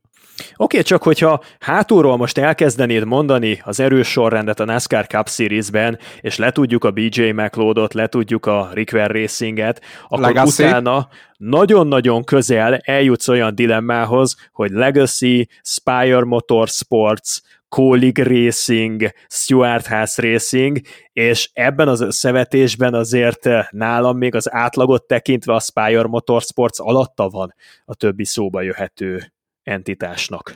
Én nálam nem biztos, tehát nálam a Stuart House Racing az két csapatból áll, van a négyes Stuart House Racing, az egy top, meg van az összes többi, ami abszolút pariba van a Spire motorsports sőt, lehet, hogy adott esetben bizonyos pályákon még rosszabb technikák is. Ezt onnan tudom, hogy Chase Briscoe-t én egy kifejezetten tehetséges versenyzőnek gondolom, és igazából már megvillanni sem tud a 14-essel. Ryan Priest sem tartom egy kutyaütő versenyzőnek egyáltalán, és gyakorlatilag egyszer villant, komolyabbat, akkor is a saját hibájából elrontott ezt a Martinsville futamot, de gyakorlatilag esélye nincs, Erik Almirólát is egy stabil, közepes versenyzőnek tartom, és nagyon-nagyon messze elmaradnak az eredményei ettől. Nem gondolom, hogy a Stuart House Racingnek a négyesen kívül bármiféle komolyabb technikája lenne. És ez óriási szakadék csapaton belül, mert, mert a 14-es, a 41-es és a 10-es az bizony hátulról sokkal közelebb van az említhető nevekhez, mint hogyha előről nézed ezt a listát. Aztán majd nehogy jöjjön a pislogás, amikor Erik Almiról a 140 kört vezetve megnyeri New Hampshire-ben a versenyt, és Így bejut van. a rájátszásba. Így van. Én fogok pislogni, hogyha ez így lesz. Szerintem egyszer volt Budán kutyavásár, de ez csak az én véleményem. Érdekes, érdekes ez a Stuart House Racing, de menjünk is tovább, mert tényleg nem akarok trollkodásig elmenni. Chicago, elérkeztünk a Next Gen autókkal futott Cup Series versenyhez, és van egy új győztesünk idén, akit úgy hívnak, hogy Shane Van Gisbergen, és van egy újabb Trackhouse Racing győzelmünk, amúgy nem Daniel Suarez, és nem is Ross Chastain. Szerintem elképesztő futamot láthattunk vasárnap. Hozzáteszem az én saját véleményem szerint kellett a körülmények összejátszása egy kicsit a futam ellen, hogy aztán ezt a saját javára fordítsa a mezőny, azért ez az esős pálya, meg ez a folyamatosan változó körülmény, ez jót tett a futamnak, meg kellett küzdeni a sötétedéssel is, ami szerintem egy külön témát fog képezni még a mai adásban, de összegészében én azt tudom mondani, gyorsan lezárva a saját gondolatmenetemet, hogy én nagyon-nagyon jól szórakoztam, és az érdekelne, hogy ti hogy éltétek meg ezt a futamot. Én mindenképp meg szeretném várni Zolinak a reakcióját, hogy aztán arra tudjak reagálni. Nagyon jó fej vagy. Mm. Igazság szerint én nem sok reményt fűztem ehhez a versenyhez. Amiatt nem sok reményt fűztem ehhez a versenyhez, mert elég csúnyán megégettük már magunkat az elmúlt egy évtizedben, amikor a NASCAR megpróbált valami újdonságot bevezetni, ami kiszorított egy legitim a saját jogán is a naptárban helyett magának követelő és kiérdemlő versenyt. Most esetünkben a Chicagói utcai pálya az szegről, végről Ród Amerikát, és ha nagyon távolra akarunk visszamenni, akkor pedig a Chicago landet szorította ki a, pály, a naptárból. Na most én nekem ez az utcai helyszín eredetileg, amíg nem láttam a szabad edzéseket, addig a harmadik helyre került ebben az összevetésben Road America, a Chicago Landióvál, illetve a Chicago belvárosában kialakított utcai pálya közül. Nálam ez a harmadik hely. Most nagyon bajban vagyok, megmondom őszintén, mert igen meggyőzőre sikeredett ez a hétvége. Ben Kennedy az Isten. A NASCAR-nak a jövője. Ő az, aki a stratégiát alakítja, a versenynaptárat alakítja, új helyszínekkel tárgyal. Ő az, akinek van víziója, ő az, aki érzi, hogy hogyan működik Észak-Amerikában egy major sportág, vagy legalábbis hogyan kellene annak működnie, hogy mik a nézői igények, mik a meghódítható piacok, mik a realitások, és ennek mentén tökéletesen pozícionálja a NASCAR-t. Ben Kennedy a legjobb dolog, ami a NASCAR vezetőségével történt a 21. században. Neki köszönhető számos olyan észrevétel, olyan ötlet, annak a megvalósítása, annak a szisztematikus felépítése, ami a NASCAR-t visszapakolhatja egy mainstream major sportá, és jó úton járunk e felé. Maga az esemény nagyobb volt és jobb volt, mint maga a verseny. Legalábbis azt hiszem, hogy a versenynek az a része, ami ami nem Shane Van Gisbergennek a csodálatáról szólt, és nem arról szólt, hogy a legjobb autók a mezőny közepéről végigelőzik a mezőnynek az első harmadát, ami tulajdonképpen csak a szerencséjénél vagy pici stratégiájánál fogva kerülhetett oda, akkor ez nem lett volna egy nagyon jó verseny. Az esemény viszont hibátlan. Leszámítva természetesen a környezeti katasztrófát, ami, ami ránk köszöntött, tűpontosan meg volt szervezve az egész. Jól sikerült a nyomvonalat kijelölni, Elsőre úgy tűnt, hogy ezek dögunalmas, derékszögű kanyarok, ahol nem lehet előzni. Aztán, ahogyan megnéztük a szabad edzésen, kiderült, hogy hát ezek a derékszögű kanyarok nem éppen ugyanolyanok, mint a szimulátorban. Sikerült úgy kijelölni a szalakkorlátokat, a betonfalakat, amik övezik a kanyarokat, hogy mindegyik derékszögnek volt egy pici kis sajátossága. Az ötös például, ami a pálya egyik legfontosabb kanyarja volt, a leghosszabb egyenesre vezette rá a mezőnyt, az egy sokkal nyitottabb kanyar, ami jóval nagyobb szögben is megautózható volt, mint a derékszög. Ehhez képest például a hetes kanyar az a klasszik merőleges, vagy a tizenegyes az a klasszik merőleges volt. Tehát ezek a papíron egyformának tűnő kanyarok mind-mind kaptak egyfajta réteget, egyfajta mélységet. Nagyon tetszett a pálya, nagyon tetszett az NBC-s közvetítés, az operatőri munka, az, ahogyan tényleg átadták a sodró lendületét annak, hogy a vágásokkal, a zoomolásokkal, a hangoknak a keverésével, hogy itt tényleg történik valami. És Chicagóban olyan marketinget kapott ez az esemény, olyan helyeken jelent meg, különféle felületeken a NASCAR, és hát nyilván megkerülhetetlen volt, mert egy metropoliszt, egy nem tudom, három milliós lélekszámú települést, annak a kellős közepét, ami az egész világon egy ismert helyszín, egy emblematikus, azonosítható, jól megfogható helyszín, azt lezártak, és oda, ezek közé a kulisszák közé helyezték a kültelki srácokat, akiket NASCAR versenyzőként könyvel el a nagyvárosok népe Amerikában és kiderült, hogy a kettő tud egymással elegyedni. Ez egy olyan tapasztalás, egy olyan élmény, amiben nem nagyon volt részünk, az az igazság. És hogy kapott végre egy tökéletesen profi szervezést ez a pálya a, a maga kialakításában, az már előre vetítette, hogy ez sikerre van ítélve, ez a rendezvény. Aztán az időjárás majdnem közbeszólt, meg a NASCAR megcsinálta a maga kis hebrendségei természetesen verseny közben, ahogyan hozta a döntéseket, de mindent el lehet felejteni, és mindent meg lehet bocsátani, mert ez egy olyan verseny, amire le lehet ültetni a Forma 1-re szakosodott, vagy akár a V8 Supercarsra szakosodott ínyenceket is, akik eddig eltartott kisújjal fintorogva fordultak el, hogyha a NASCAR került szóba, mondván, hát az csak egy ilyen baromkodás, az nem igazi autósport, hanem, és akkor most itt idézek, az autósportok pankrációja. Na hát nem egészen erről van szó, mert eh, ez most kapott egy olyan tálalást, ami még a legínyencebbek számára is kielégítő tálalás volt. Én nagyon élveztem a versenyt. Nem fogok tudni ennyire ellaborálni ezzel kapcsolatban, ahogy, ahogy Zoli. Én egyszerűen leültem, és, és, és nagyon, nagyon élveztem az első pillanatától az utolsóig, folyamatosan pozíciócsere volt, Tyler Reddick volt az elején a leggyorsabb, utána Christopher Bell, utána megint Tyler Reddick, közben Kyle Larson folyamatosan küzdötte előre magát, Shane Fangisbergen folyamatosan ott volt a dobogó közelébe, aztán ugye jött két momentum, ami, ami engem egy picit kizökkentett ebből, de szerencsére úgy az összképét a versenynek végül nem sikerült elrontani a NASCAR-nak. Az egyik az volt, amikor William Byron, Cory Lajo és Kevin Harvick beleállt a falba, egy csomó versenyző nagyon ügyesen kikerülte őket, majd a NASCAR csettint egyet, csettintett egyet az ujjával, és úgy döntött, hogy akik balesetbe keveredtek, azok visszavehetik a pozíciójukat. Én nem tudom, hogy ez mióta szokás a NASCAR-ba, én úgy tudom, hogy aki balesetbe kerül, az nem veheti vissza a pozícióját, úgyhogy elmegy a félmezőny mellett. De, de hát most megtörtént, és Chicago ez is egy új esemény volt egy új, új dolgot mutatott be egy új eseményként.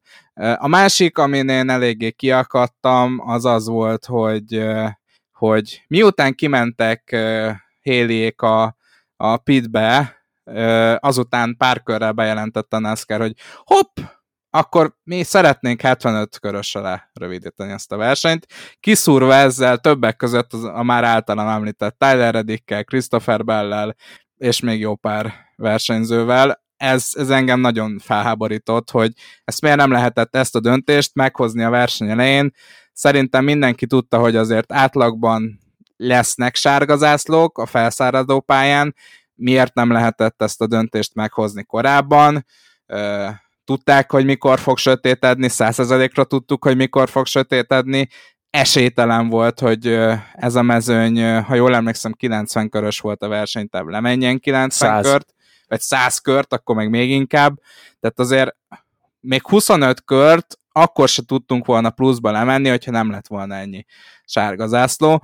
Viszont ami meg nagyon tetszett, és szerintem nagyon logikus döntés volt, és én nagyon remélem, hogy elgondolkozik a NASCAR azon, hogy ez bevezesse az összes épített pályás versenyre, és tudom, hogy sok olyan NASCAR rajongó, aki a sót szereti, és a baleseteket szereti, nagyon nem fog ezzel egyetérteni, de mennyire jó volt látni az egysoros újrarajtokat, és hogy nem azt láttuk az újrarajtoknál, hogy egymás hegyén hátán free forward-ba dobálják be egymás mellé az első kanyarba, hanem szépen, nyugodtan, nem a rajtokon dölt el a, verseny, és nem a rajtok utáni káosz döntött el a verseny kimenetelét. Nagyon sok mindent bedobtál most, és szerintem mindegyikről érdemes egy kicsit többet beszélni. Kezdjük ezzel a sötétedés miatti lerövidítették a verseny dologgal. Magával a döntéssel én személy szerint teljesen egyetértek. Jó volt, hogy tudtuk, hogy mikor van a vége a futamnak, és nem az volt, hogy megyünk, megyünk, megyünk, és egyszer csak amikor szimpatikus, akkor azt mondja NASCAR, hogy itt a vége, fuss véle, következő körbe le fogjuk inteni a versenyt. Ennél ez a megoldás százszor, de lehet, hogy ezerszer jobb volt, hogy előre bejelentették, hogy nem száz kör lesz, hanem 75 kör lesz, mert nem fogunk látni. Itt egyébként fölmerült az, hogy hát Chicagóban járunk, nyilván van közvilágítás, ez a világítási forma nem alkalmas sem a televíziós közvetítésre, sem pedig arra, hogy a versenyzők érdemben versenyezni tudnak, tudjanak, egész egyszerűen nem ad annyi fényt az utcai világítás. Bocsánat, nekem sem a döntéssel volt De bajom, hanem a, a mikorra. Várjál, mert mondom tovább. Én ezt, hogyha meghúztam volna, akkor egészen biztosan úgy csináltam volna, és abban van igazad, Morfi, hogy vagy előbb bejelentjük, és akkor nem tolódnak el a taktikák emiatt, és nem borul föl maga az, a sorrend teljesen, azzal, hogy aki éppen kint járt, az óriásit nyer ezzel, mert egyrészt el tud menni a futam végéig, és nem kell többet jönnie, másrészt meg eleve ott találja magát nyilván a mezőny elejében, hiszen mindenki ki fog állni, de nem lehetett volna -e ezt úgy megcsinálni, hogy azt mondjuk, hogy srácok, most döntöttük el, mindenki jöjjön ki a pitbe, jelenlegi sorrendben szépen beálltok, elhagyjátok a pitródot, ez van, ez egy különleges eset, és akkor megy végig úgy a verseny, hogy mindenki megtartja pozícióját. Szerintetek ez lehetett volna a megoldás, vagy ez egy kivitelezhető megoldás-e? Nem, szerintem ez nem lett volna jó megoldás, mert ha megfigyeltétek, akkor elég statikus volt ez a verseny. Csengjen le ennek az egésznek a fanfárja, mindenki élje meg ezt a pillanatot. A NASCAR elment egy nagyvárosba, és meghódította azt, és siker volt, és örülünk a nézettségi adatoknak, örülünk az általános sikernek, amit ez jelentett. A NASCAR nagy lett újra a városiak szemében. Olyan vibe termelt ez, mint mondjuk a 2000 és 2006 közötti időszak, a legnagyobb fénykor. De most ezt a pátoszt egy kicsit hagyjuk már lecsengeni. És akkor azt látjuk, hogy volt egy olyan verseny, ami alapvetően libasorozásra épült, relatíve nehéz volt továbbra is előzni, hogy milyen okokból, az nyilván Dunát lehetne rekeszteni ezekkel az okokkal, és, és tulajdonképpen konstans sárga zászlózás volt, mert autók megrekedtek a gumifalakban, hosszú-hosszú perceken keresztül gyűjtötte össze a pészkár megint az újraindításhoz a versenyzőket, az Xfinity verseny is nagyon-nagyon nehezen akart újraindulni minden sárga zászlónál. A kupában talán egy picit gyorsabban összeszedték magukat, de szaggatott volt, és nem az a tűzi játék, na.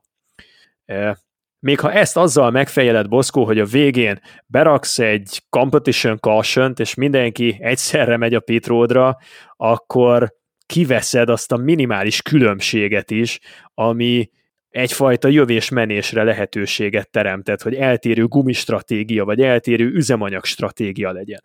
Sokkal egyszerűbb lenne, és ezt nagyon javasolnám bevezetni mondjuk a két évvel ezelőtti New Hampshire-i eseményekből kiindulva, hogy Hát én amennyire a földrajz tanulmányaimra emlékszem, de javítsatok ki, ha tévedek, a napnyugtának az időpontja az egy elég precíz dolog. Tehát eh, mi már rég nem leszünk a világon, hogyha a napnyugtának az időpontja az mondjuk csúszik, vagy előrébb jön egy pár percet egy adott napon. Természetes, hogy befolyásolhatja a felhőzet és egyéb más, a smog, különösen egy nagyvárosban, azt, hogy milyenek az aktuális látási viszonyok, de azért szerintem a NASCAR-tól elvárható lett volna, hogy meghirdesse, hogy ha már az NBC kérésére megint késő éjszaka magyar idő szerint kell egy versenyt megkezdeni, mert nem lehet nem lehet egészen egyszerűen délután egy órakor vagy kettőkor ütemezni egy verseny rajtját, muszáj késő éjszakában nyúlóan lenni a magyar idő szerint a futamoknak, ami szerintem az amerikaiaknak sem jó, zárójel bezárva. Tehát ha már erre van mindenki kárhoztatva egy olyan pályán, ahol nincsen világítás, akkor tegye közzé a NASCAR a hétvégét megelőzően, hogy legkésőbb meddig tudnak versenyezni. És ha az van, hogy 20 óra 30 perckor helyi idő szerint lemegy a nap, akkor jelöljük ki, hogy 20 óra 10 perckor, ha a fene fenét eszik, akkor is leintjük a versenyt. És ne itt a kellős közepén, egy piciklusnak a közepén, amikor a mezőny fele nagyon jól, a mezőny másik fele meg nagyon rosszul jár ezzel a döntéssel, akkor jelentjük be, hogy ja, amúgy 75 körös lesz a futam. Hát köszönjük szépen! Szerintem egyébként jól megkavarta, a, nem is azt mondom, hogy állóvizet, mert szerintem ez a verseny az elejétől a végéig nagyon-nagyon izgalmas volt, és ezt pont a drámák hozták. Gondoljunk bele, hogy Danny Hamlin megnyerte a kvalifikációt, elindult az érről, aztán viszonylag hamar ebben a gumi rengetegben találta magát a hús Toyotájával, végigfordulatos volt, utána jött Tyler Reddick, aztán lehetett már látni, hogy Shane Van Gisbergen kezdi elkapni a fonalat, akkor megint csúszások, megint balesetek. Egy pillanatig nem lehetett tudatkozni ezen a Chicagói hétvégén, illetve a hétvégén lehetett, de ezen a futamon nem, amit én egyébként álmomban nem gondoltam volna. Tehát én úgy álltam neki ennek a futamnak, hogyha ezt 10-ből 10-szer megrendezik, akkor az 9 szar lesz. És most már nem biztos, hogy így gondolom, mert ez valami egészen döbbenetes volt. Tényleg nem tudom, honnan jött ez a futam. Nem, egyszerűen nem értem. És még az előbbi rendemet, hogy végigvigyem. Tudjátok, hogy nálam mikor olvat le a biztosíték, de teljes mértékben? Amikor eljutottunk a 75. körig, és azt mondja a NASCAR, hogy overtime lesz.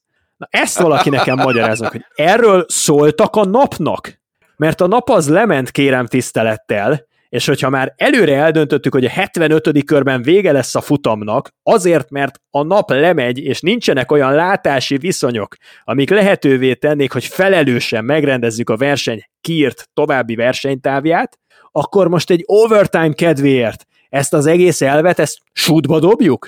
Ha overtime van, akkor még a nap is vár egy kicsit? Chicagóban lehet, hogy vár egy kicsit. A másik egyébként, ami még eszembe jutott így a Morfi felvetése kapcsán, és szerintem külön szót érdemel, amit mondott Andris, az az egysoros újra rajt. Meg tudnátok-e nézni a versenyt egysoros újra rajta, mondjuk Indianapolisban vagy Sonomában, vagy az csak itt nézett ki? Jól, mert megmondom őszintén, én teljesen egyetértek Morfival, szerintem sokkal kultúráltabban indult újra a mezőny, amikor egy soros rajtok voltak, és én ezt bármelyik pályán meg tudnám nézni. Nézd, nem tudom. Ha már a NASCAR bevezette valamivel több mint egy évtizeddel ezelőtt ezt a Double Fire Restarts Shootout Style eh, elnevezésű, nagyon hangzatos, duplasoros újraindítási procedúráját, akkor szerintem két helyes megfejtés van. Az egyik az, hogy vagy ne vigyük a mezőnyt olyan pályára, ahol nem lehet megcsinálni a duplasoros újraindítást, vagy pedig amíg a mezőny nem képes civilizált, kulturált körülmények között lehozni ilyen szituációkat, mert mindig van valaki, aki elfelejti, hogy merre van a fékpedál az autón, addig addig, addig nem érett meg a mezőny erre, nincs meg az a ródversenyzési kultúra, ami ezt lehetővé tenné. Nekem ez egy kicsit furcsa, hogy most itt az időjárás miatt ez egy soros, libasoros újraindításokkal ment le ez a futam, de itt nem az időjárás a probléma, itt a versenyzői etikett a probléma, meg a pályának a kialakítása a probléma. Tehát ha a NASCAR azt mondja, hogy innentől kezdve mondjuk az utcai versenyein, mert lesznek Fognak jönni gyerekek nyakló nélkül. Visszasírjuk azokat az időket, amikor még két rótpálya volt a szezonban, mert itt most nézni fogjuk rendesen a városi pályákat, nézni fogjuk rendesen az úgynevezett épített pályákat, tehát a klasszikus rót helyszíneket, mert eh, a nézettség ezt igazolja vissza. Eh, szóval akkor mondjuk azt, hogy ezeken a pályákon, ahol ilyen a, az egyes kanyarnak a kialakítása, időjárástól függetlenül egy soros legyen az újraindítás. De ne fogjuk az időjárásra, mert itt legkevésbé az szokott lenni a probléma. Én ezzel abszolút egyetértek, és én is a B verziót tartom valósnak, hogy itt a mezőnyben mindig elfelejti valaki, hogy, hogy milyen rendezvényen van, és hogyha dupla sorból indulunk, akkor sokkal látják a lehetőséget, hogy hát ott a és Nekem nagyon ez az Indianapolis maradt meg tavalyról, hogy teljes fejetlenség, és most annyira tetszettek ezek az egysoros újra rajtok, hogy én ezt abszolút megtartanám, és ahogy említetted, jönni fognak az utcai pályák, ugye a NASCAR nagyon régóta be akarja venni New York City-t, hát most akkor bebizonyosodott, hogy meg lehet ezt csinálni. És itt még nem csak az egysoros újraindításnak volt jelentősége, hanem annak, hogy már az egyenes kezdetén ö, meg lehetett volna nyitni a harmadik íveket, meg ö, ugye itt most a Pitródnak a bejáratával egy vonalba felfestettek egy fehér jelölést a versenyzőknek. Na onnantól kezdve, és ez a célegyenesnek az első métereit jelenti, onnantól kezdve nem kellett volna, hogy tartsák a formációt, még a két soros újraindításnál sem, de a libasorban sem. Tehát nem volt elvárás, hogy egészen a rajt célvonalig ott maradjanak az egy vagy két oszlopban, hanem ki lehetett váltani. És ugye ez lehetőséget teremtett arra, hogy az egyes kanyar féktávjára nagyobb különbségekkel érkezzenek meg. Tehát ez is egy jó szabály, hogy engedjük meg, hogy épített pályán már a célegyenes kezdetétől meg lehessen nyitni a harmadik sort, ne kelljen az előtted haladónak a nyomtávjában közlekedned, mert eh, ezzel jobban szét tud szeparálódni a mezőny, és kiszámíthatóbb lesz, hogy ki hova helyezkedik az egyes kanyarnak a féktávjára. Szerintem ez jó lenne például Indianapolisba is, ott a célhajlat kezdetére tenni ezt a vonalat. Igen, én is azt gondolom, hogy eh, vannak olyan pályák, ahol mindenképp el kell gondolkodni, hogy hogyan lehetne variálni, vagy megváltoztatni az újrarajtolási szabályt. Mert Indianapolisban is az a baj, hogy egyszerűen az újrarajtnál nem tud eléggé szétszakadni a mezőny addigra, amíg eljutunk az első kanyarhoz. Ugyanez kota. De hogyha megnézitek, hogy Szonomában milyenek például az újrarajtok, ott ö, nincs akkora tempó, nem olyan éles, úgymond az első lehetőség az előzésre, és teljesen normálisan elrajtott végig a mezőny, úgyhogy igen, én is inkább azt gondolom, és finomítanám a statementemet, hogy pályaspecifikusan nézzük meg, hogy ez, ez ezt hol szükségeltetik, és egyébként azzal is tudok menni, amit te itt most felvázoltál, Zoli, hogy, hogy már a, a, az utolsó kanyar előtt engedjük szabadjára a mezőnyt. Na hát akkor végül egy olyan futam kerekedett, amit tényleg álmainkban nem gondoltunk volna, legalábbis én a magam nevében ezt tudom mondani, én végig ellene voltam ennek az utcai, hát akkor még úgy gondoltam bohozatnak, de ez tényleg elképesztő volt, úgyhogy jöhet még, nézzük meg, hogyha a következő 2-3-4 is jó lesz, akkor én tőlem maradhat, csak ne vegyünk ki mondjuk olyan pályákat, mint Chicago len, mert az nekem személy szerint nagyon hiányzik, ezt valahogy úgy kellene megoldani, ami téma is volt, hogy Joey Logano is mondta, hogy minden pályának egyszer kelljen szerepelni a naptárba, jó, ezt megbeszéltük, hogy nyilván Daytona nem ilyen, meg Talladega nem ilyen, de azért lehetne csipegetni ezekre a helyszínekre úgy, hogy nem komplet pályák kerülnek ki, hanem mondjuk tényleg a, a, az olyan helyszínekből, amiből kettőt rendeznek, abból egyet-egyet elveszegetni, talán az nem lenne annyira tragikus, mint mondjuk egy Chicago lendet sútba dobni.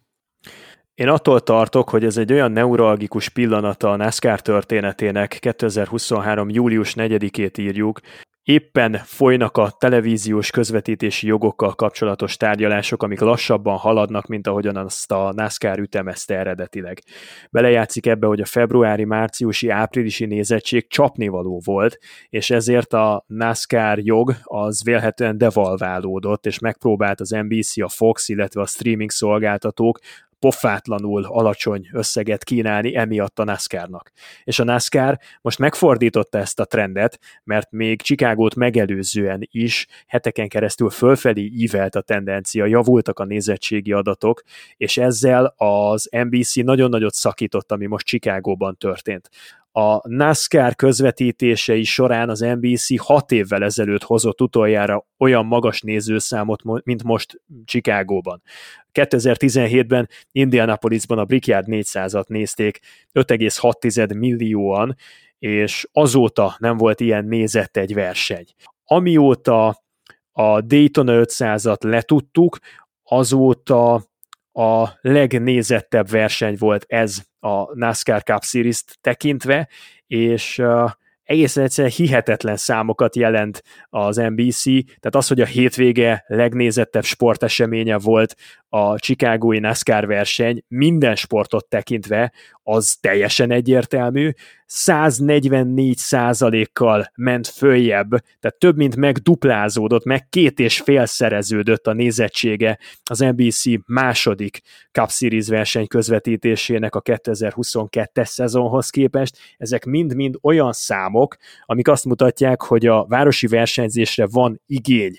A chicagói piacról is nagyon erős volt a nézettsége ennek a futamnak, ami marketing szempontból óriási jelentőséggel bír. És nyilván a tárgyalásokra kihat ez a mostani jelentés. Elvárása lesz azoknak a televíziós társaságoknak, amelyek ringbe szálltak a 2025-től kezdődő egy évtizednek a televíziós közvetítési jogaiért, hogy a NASCAR garanciát vállaljon arra, hogy utcai pályákra fogja vinni a szériát nagy metropoliszokba, akár külföldre is.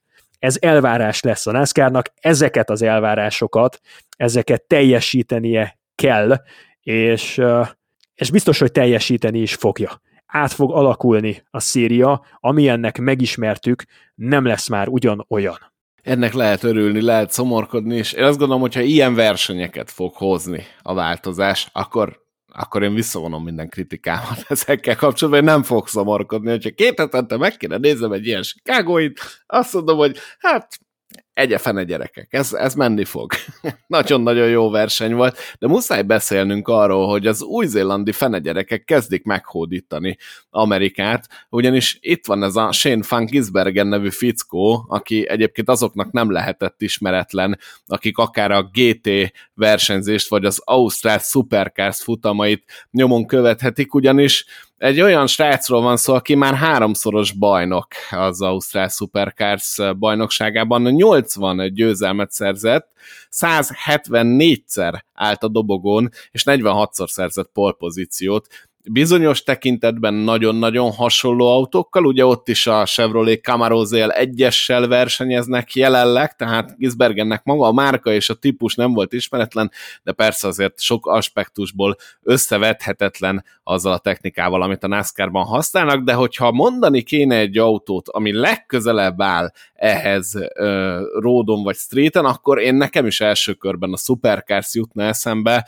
mert uh, tényleg azért sok a hasonlóság, és megjött ez a 34 éves fiatalember, aki bizonyított már gyakorlatilag oválon kívül mindenhol, hiszen a GT versenyzésben is komoly eredményei vannak, többek között nyert Betörsti GT futamot, de ott volt Daytonában is a 24 óráson, tehát van tapasztalat ennek a srácnak nem kevés, de az, amit itt Shane Van Gisbergen leművelt, különösen azután, hogy lerövidítették a versenyt, a az élmezőnyből gyakorlatilag a középmezőny végéig visszazuhant, és onnan így előre tudott jönni, hát a szemedgyönyörködtető volt, és felveti azokat a kérdéseket, hogy esetleg egy-egy csapatnak nem lenne szüksége 2024-ben egy ilyen pilótára, és akkor itt bedobnám azt a hírt, hogy Shane Van Gisbergennek az Ausztrál csapata, az, az a Eight Racing, azt mondta, hogy bár Fangisbergennek van 2024-re szóló szerződése, de hogyha szeretne átmenni a NASCAR-ba, akkor ők nem fognak az útjába állni,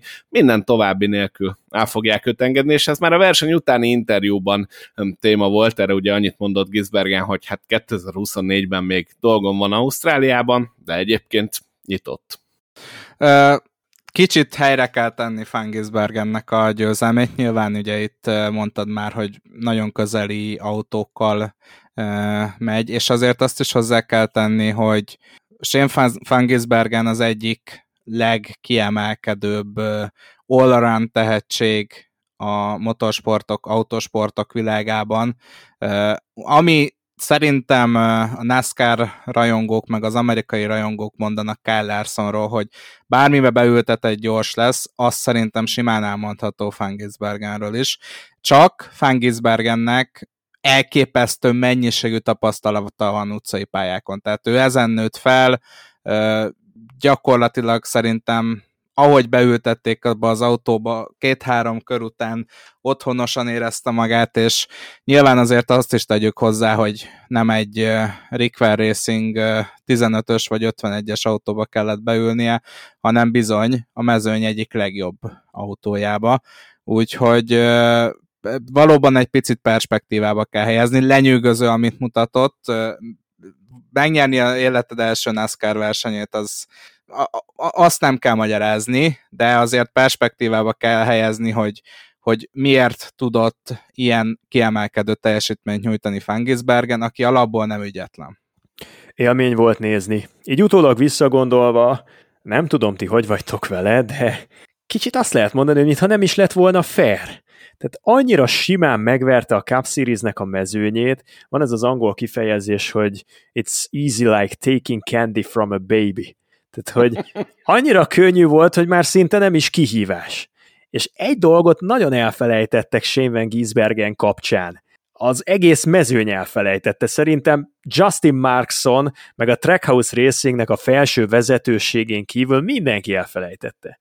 Hogy egy olyan versenyzőt ültetnek be, akinek nem csak, hogy nagyon hasonló autóval van húsba vágó tapasztalata, bajnoki címe, meg rengeteg futamgyőzelme, hanem ő városi pályákon is eszméletlenül nagy menő. Tehát a Supercarsban, mondjuk Newcastle, meg Adelaide, az nagyon hasonló részeket is, ilyen technikás szekciókat is felvonultat, mint ez a Chicagói belváros. És azért ezt a kettőt így elegyítve, még ugye előjött azzal a hílentó technikával is, amit nagyon kevesen tudnak az amerikai Egyesült Államokban. Ez a Boris Szed féle ö, iskola az észak-amerikaiak számára, amikor ballábbal a kuplungot használja, és a jobb lábával pedig váltogat a gázpedál meg a fékpedál között, de úgy, hogy a sarkával, néha-néha a jobb sarkával, miközben fékez, ad egy kis gázfröccsöt, hogy megtalálja a fordulatszámot és Boris Szed emelte ki, hogy nézte Shane Van Gisbergennek a gépészkedését, és saját magát látta visszaköszönni, és nagyon üdvözli, hogy valaki megmutatta, hogy a hetedik generációs kupa autóval is működik ez a versenyzési stílus. Semmelyik másik versenyzési stílus nem képes akkora stabilitást adni a kanyar kiáratokon, és nem képes akkora magabiztosságot adni a tapadás határnak a kifeszítésében, mint ez a bal láb a kuplungon, és a jobb láb váltogat, meg hílen tózik, tehát sarokkal néha belerúg a gázpedálba, mint amit ez képes adni.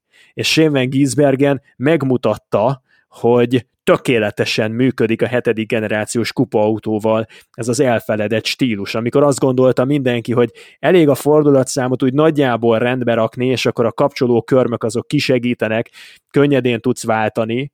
E, nem. Úgy tűnik nem elég lehet még találni egy fogást ezen a mezőnyön, és el kell sajátítani ismét az épített pályákon, meg mondjuk az utcai pályákon, ha jönnek, ezt a hílen tó technikát. Aki ezt majd kiismeri, és tudja valamilyen szinten kopírozni, amit Shane Van Giesbergen csinált, az sokkal jobb lesz, mint uh, amit eddig láttunk ettől a mezőnytől a rótpályákon.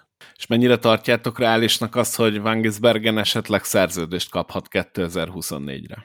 Nem igazán, én megmondom őszintén, tehát szerintem az alapvető tervek a legtöbb csapatnál már mozgásban vannak, és nehéz ezeket így hirtelen megváltoztatni, tehát az meg a másik, hogy óriási, hogy mondjam, kockázatot vállalsz azzal, hogy egy olyan embert ültetsz be az autódba, aki oválokon nem igazán versenyzett az életében.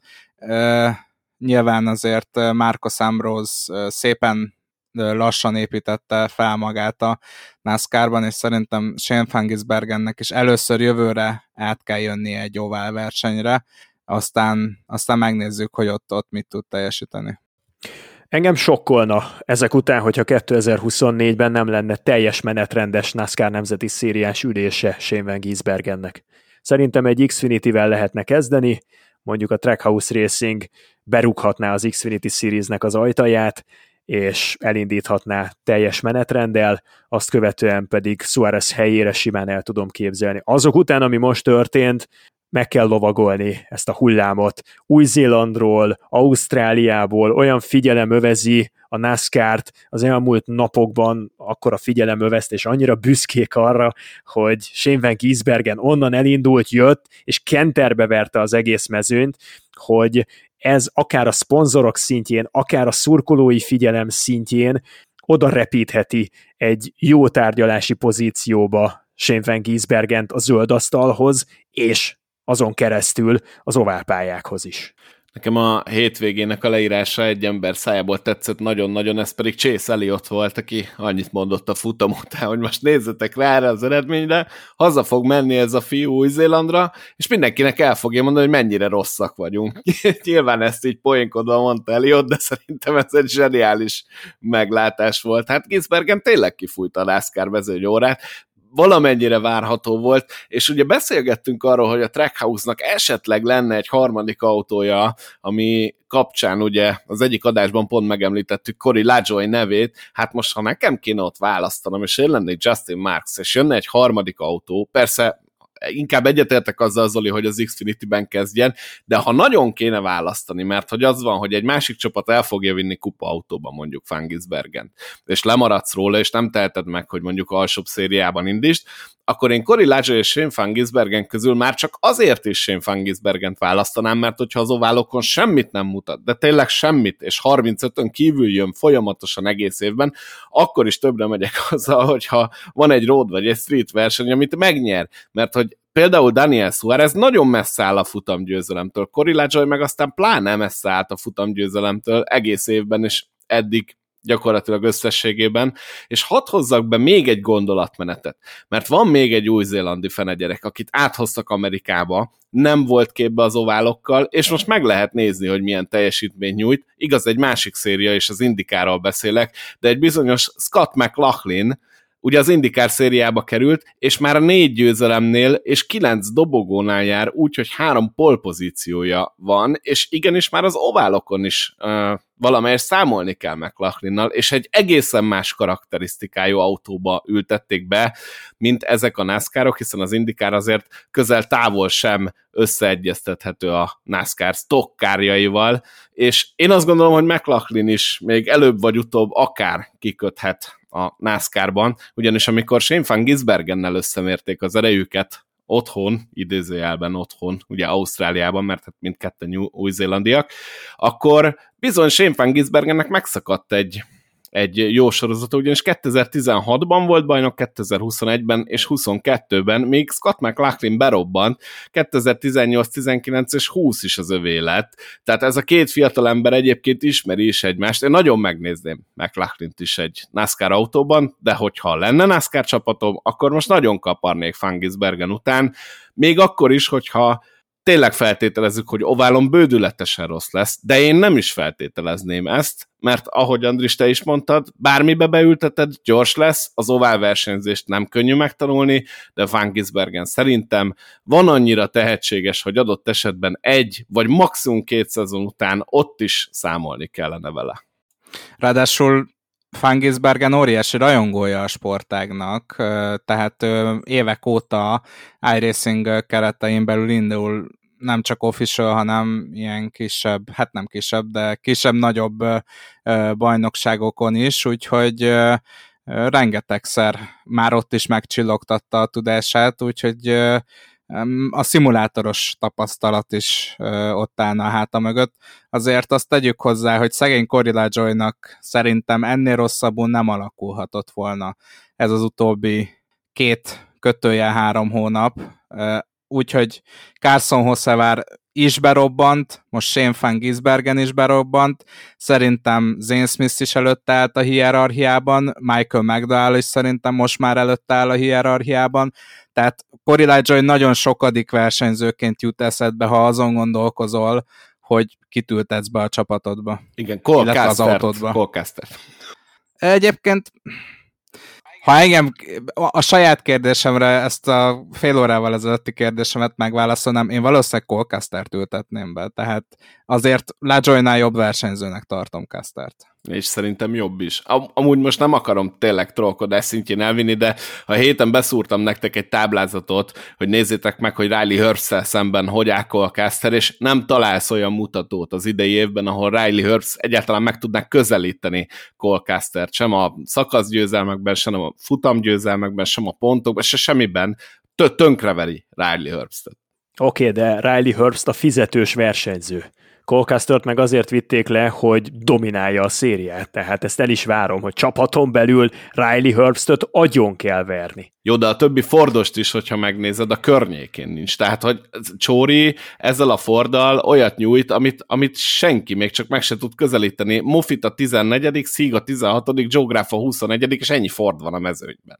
Szerintem Ö, igen, igazad Bocs, van. Colcaster a harmadik összesítésben. Colcaster kiemelkedően jó fordos, de nem menjünk bele a heti Colcasteres epizódunkba, mert tényleg ki fogunk futni. Nem szoktunk időből. egyébként. Úgy csináltok, mint hogyha minden adásban 25 percet beszélnék róla, tökre nem így. Hát negyed órát biztos, hogy szoktunk. Nem szoktunk. Igen, de az 25-nek tűnik. Nem szoktunk, csak ti szoktátok elvinni trollkodásba. Egy jelenséget hadd hozzak fel, ami mellett nem mehetünk el szó nélkül szerintem, a hatos kanyar, annak a gumifala, és Noah Gregsonnak az egészen toxikus kapcsolata. hát ez zseniális volt. Igen. Mit szóltatok hozzá? Nem hiszem el? Mind a mai napig nem hiszem el, hogy ez megtörténhetett. Én azért... Írjuk annak a számlájára, hogy szegény Gregsonban még mindig benne van az a nagyon balul elsült gateway fékhiba. Szerintem szimplán arról van szó, hogy Noah Gregson egy pár polccal feljebb teszi a saját tehetségét, mint amennyi kijön ebből az autóból, és uh, folyamatosan overdrive-olja uh, a, a kocsit. Tehát én ezt láttam uh, Chicagóban is, meg az egész szezonban tőle. Uh, viszont azért Noah Gregson mellé tegyük már oda Martin Truex Jr.-t is, aki a, a, a, gyakorlatilag a verseny leolvadását mutatta a verseny végére. Tehát azért itt persze emeljük ki Noah Gregson-t, ő csinált három sárgát, de Truex is csinált kettőt, tehát azért itt voltak óriási blödzi dolgok, Tyler Reddickről nem is beszélve, aki óriási tempót mutatott, és gyakorlatilag egy teljesen ártatlan szituációba ment el egyenesen a gumifalba. Christopher Bell, Kyle Busch, tehát értem, hogy a, a felső polcra kell rakni Noah gregson de azért nem raknám sokkal lejjebb az előbb említett versenyzőket. Kájbusnál azért hozzátenném, hogy ezek után is bejött a top 10-be. Nem tudok elszakadni ettől a gondolattól, és picit visszakanyarodok, és pici ismétlés, bocsánatot kérek érte, de annál szemléletesebben nem tudom megfogalmazni, hogy mi történt Chicagóban, mint hogy azt mondjuk, hogy eredetileg azt gondoltuk, hogy Chicagóban Fengisbergen lesz az újonc, és valójában a mezőny volt az újonc. Fengisbergen pedig az, aki a veterán utcai pályás versenyzőként így várta őket, kélyes vigyorral az arcán, hogy na gyertek srácok, olyan, mintha ez az ő hazai pályája lett volna, és mindenki más, a legnagyobbak, a Martin Truexek, a Kyle Buschok, a Tyler Reddickek, dobálják elfelé az autókat, és szemmel láthatóan nem igazán értik. A Noah Gregsonok. Na jó. Na jó. Corina Joy egyébként nagyon masszívan top 20-ba jött, csak, csak ha már itt tartunk. Tehát nem volt neki azért olyan rossz szerintem az elmúlt másfél-két hónapja, de e, tényleg ne menjünk bele. Ez egy olyan hétvége, meg egy olyan podcast adás kell, hogy legyen szerintem, amikor minden negatívumot félre kell tenni, minden károgást félre kell tenni, ünnepelni kell azt, amit történt. A NASCAR számára egy emblematikus, nagy-nagy, fölényes győzelem bevett egy metropoliszta NASCAR, ilyenre nem nagyon került sor a NASCAR történetében, és ezt a momentumot ezt tovább kell vinnie magával, görgetni kell a következő hetekben. Shane Van Gisbergen személyében pedig egy olyan adalék érkezett, ami nem csak egy nagyon tehetséges versenyzőnek a megérkezése, hanem egy egész új kontinensnek a bevonása lehet amikor Marcos Ambrose átjött, valami hasonló volt, csak kicsiben. Azért Shane Van Giesbergennel egy olyan szupersztár érkezik meg, akinek nemzetközi vizeken is azt gondolom, hogy nagyon jól működik a neve, és nagyon jó felhajtó erő lehet az ő érkezése globálisan is a NASCAR számára, Ausztráliában, Új-Zélandon pedig egészen biztosan. Kézzétek, volt egy olyan komment, nem tudom már kitől származik, azt olvastam, hogy Shane Van Giesbergen az, akinek ti Kyle Larson gondoljátok. Volt egy ilyen, nem azonosulok vele, és nem mondom, hogy van valóság tartalma, de egy jó pofa mondás. Ti ez mit szóltok? Szerintem jó az összehasonlítás, tehát azért én hasonlóan egy szintre tenném a két srácot, csak mondjuk, hogyha megnézzük, hogy amikor Shane Fangisbergen eljön Ovára versenyezni, akkor mit fog tudni majd Kyle Larson ellen. Én, én ezt várom, tehát nagyon magas polcra teszik, nézést Fan Gisbergent, de, de azért tegyük hozzá, hogy várjuk meg az első ovál versenyét, mert ha meg az ő órát fújjuk, fújják ki, akkor meg ne az legyen, hogy na, ennyit tud a nagy Fangisbergen. Miközben itt gyakorlatilag ő játszott hazai pályán. Én szerintem egy nagyon jó versenyzőről beszélünk, és nem összehasonlítható jelenleg Kyle Larsonnal. Mind a ketten abban, amit képviselnek, abban a világ elitjébe tartoznak, így Shane Van Gisbergen és Kyle Larson is. Viszont én is nagyon kíváncsi vagyok arra, hogy Fangisbergen tud-e majd NASCAR üléshez jutni, nagyon szurkolok is neki, és ahogy már említettem, Scott McLachlannak is szurkolok, hogy előbb-utóbb azért kacsingasson már át egy kicsit a NASCAR-ba, hogyha nem is hagyja ott az indikár, de legalább nézzem meg egy ilyen versenyt, mert ők nagyon-nagyon jó csatákat vívtak Ausztráliában. Érdekes, hogy ugye mind a ketten új-zélandiak, úgyhogy igen, akkor ide most már be lehetne hozni Scott McLaughlin nevét, meg még nagyon-nagyon sok másik embert, aki, aki egyébként több kategóriában, vagy több szériában is kiváló eredményeket ért el. Alapvetően én tudok azzal ö, egyetérteni, hogy, hogy SVG is több több szériában is kiválóan tudna menni, mint ahogy ezt most meg is mutatta. És hát Rós András te megnyerted ezt a chicagói fantazit, gratulálok, bár holt versenyben B. Rolanddal, úgyhogy természetesen neki is jár a gratuláció. A harmadik helyezett lett így Foxty, akit szintén ismerünk, szimulátoros csapattársunk, és akkor most azért így a, az igazság kedvéért felolvasnám a negyedik helyezettet is, mert holt verseny volt az első helyen, ő Bucko 98, mindenkinek gratulálunk, ez volt a fantazia hétvégén. Andris, hogy élted meg ezt a győzelmet? Durantak a pesgős üvegek, vagy a pes? Igen, egyből írtam nektek Messengeren, hogy ez, ez csak a tudásom volt ez a, ez a győzelem, úgyhogy ugye Tyler Reddick és Christopher Bell hátraesett.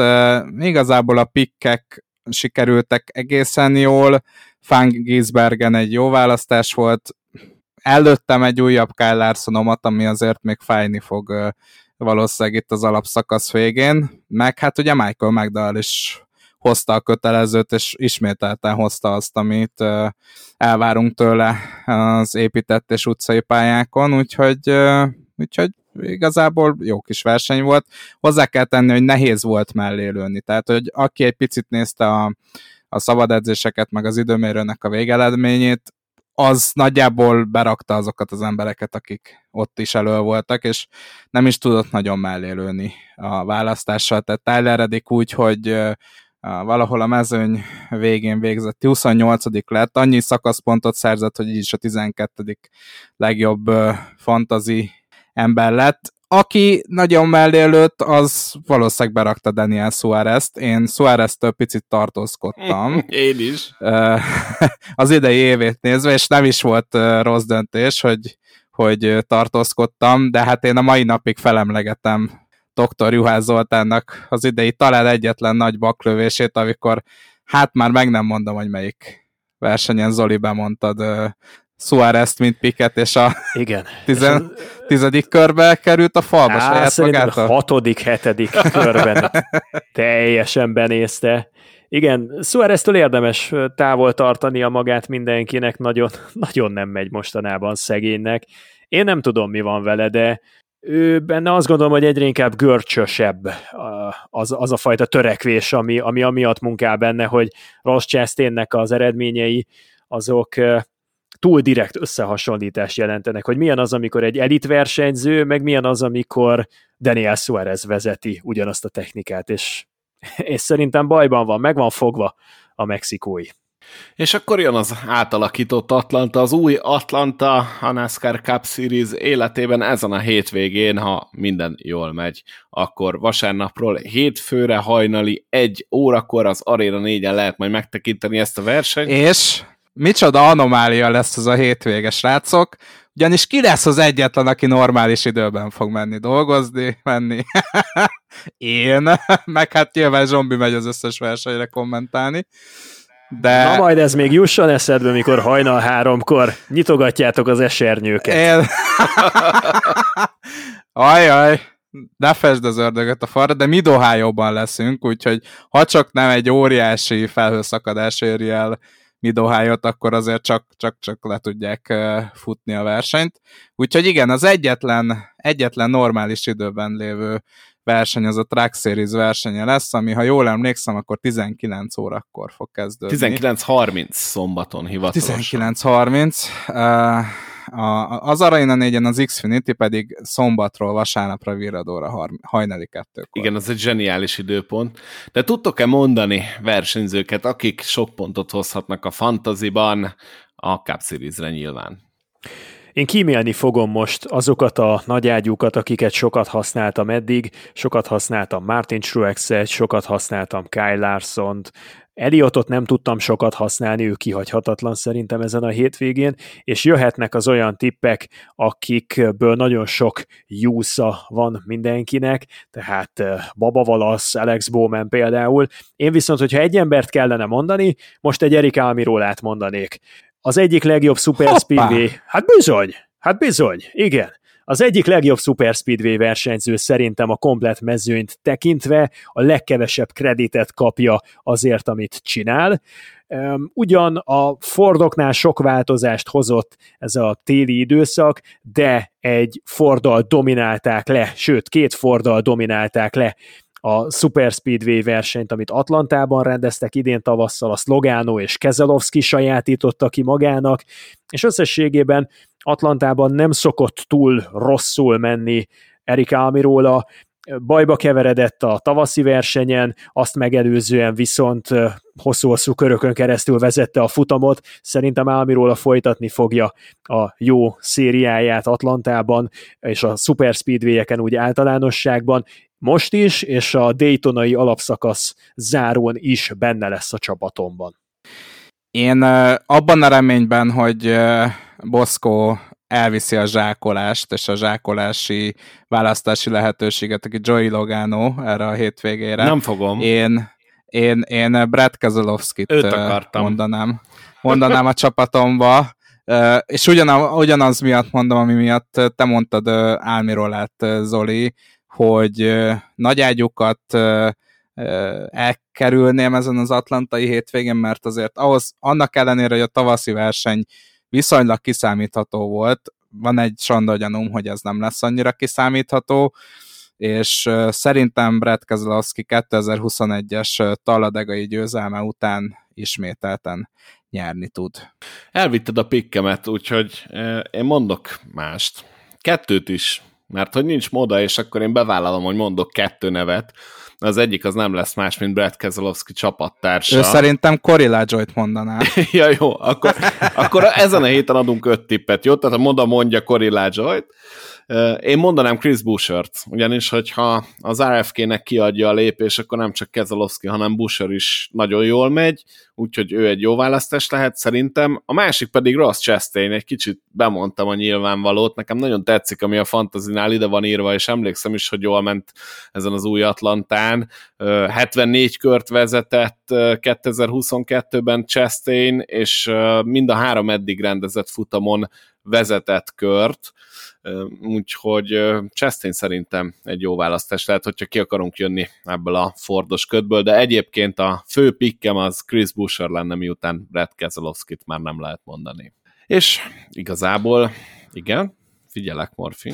Igen, csak azt akartam mondani, hogy véletlenül felhagytam a kezemet, úgyhogy nem akarok semmit hozzátenni. Jó. Ezzel igazából az adásunk végére is értünk, úgyhogy köszönjük szépen a figyelmet, és akkor találkozunk jövő héten. Reméljük jól szórakoztatok. Sziasztok! Sziasztok! Sziasztok!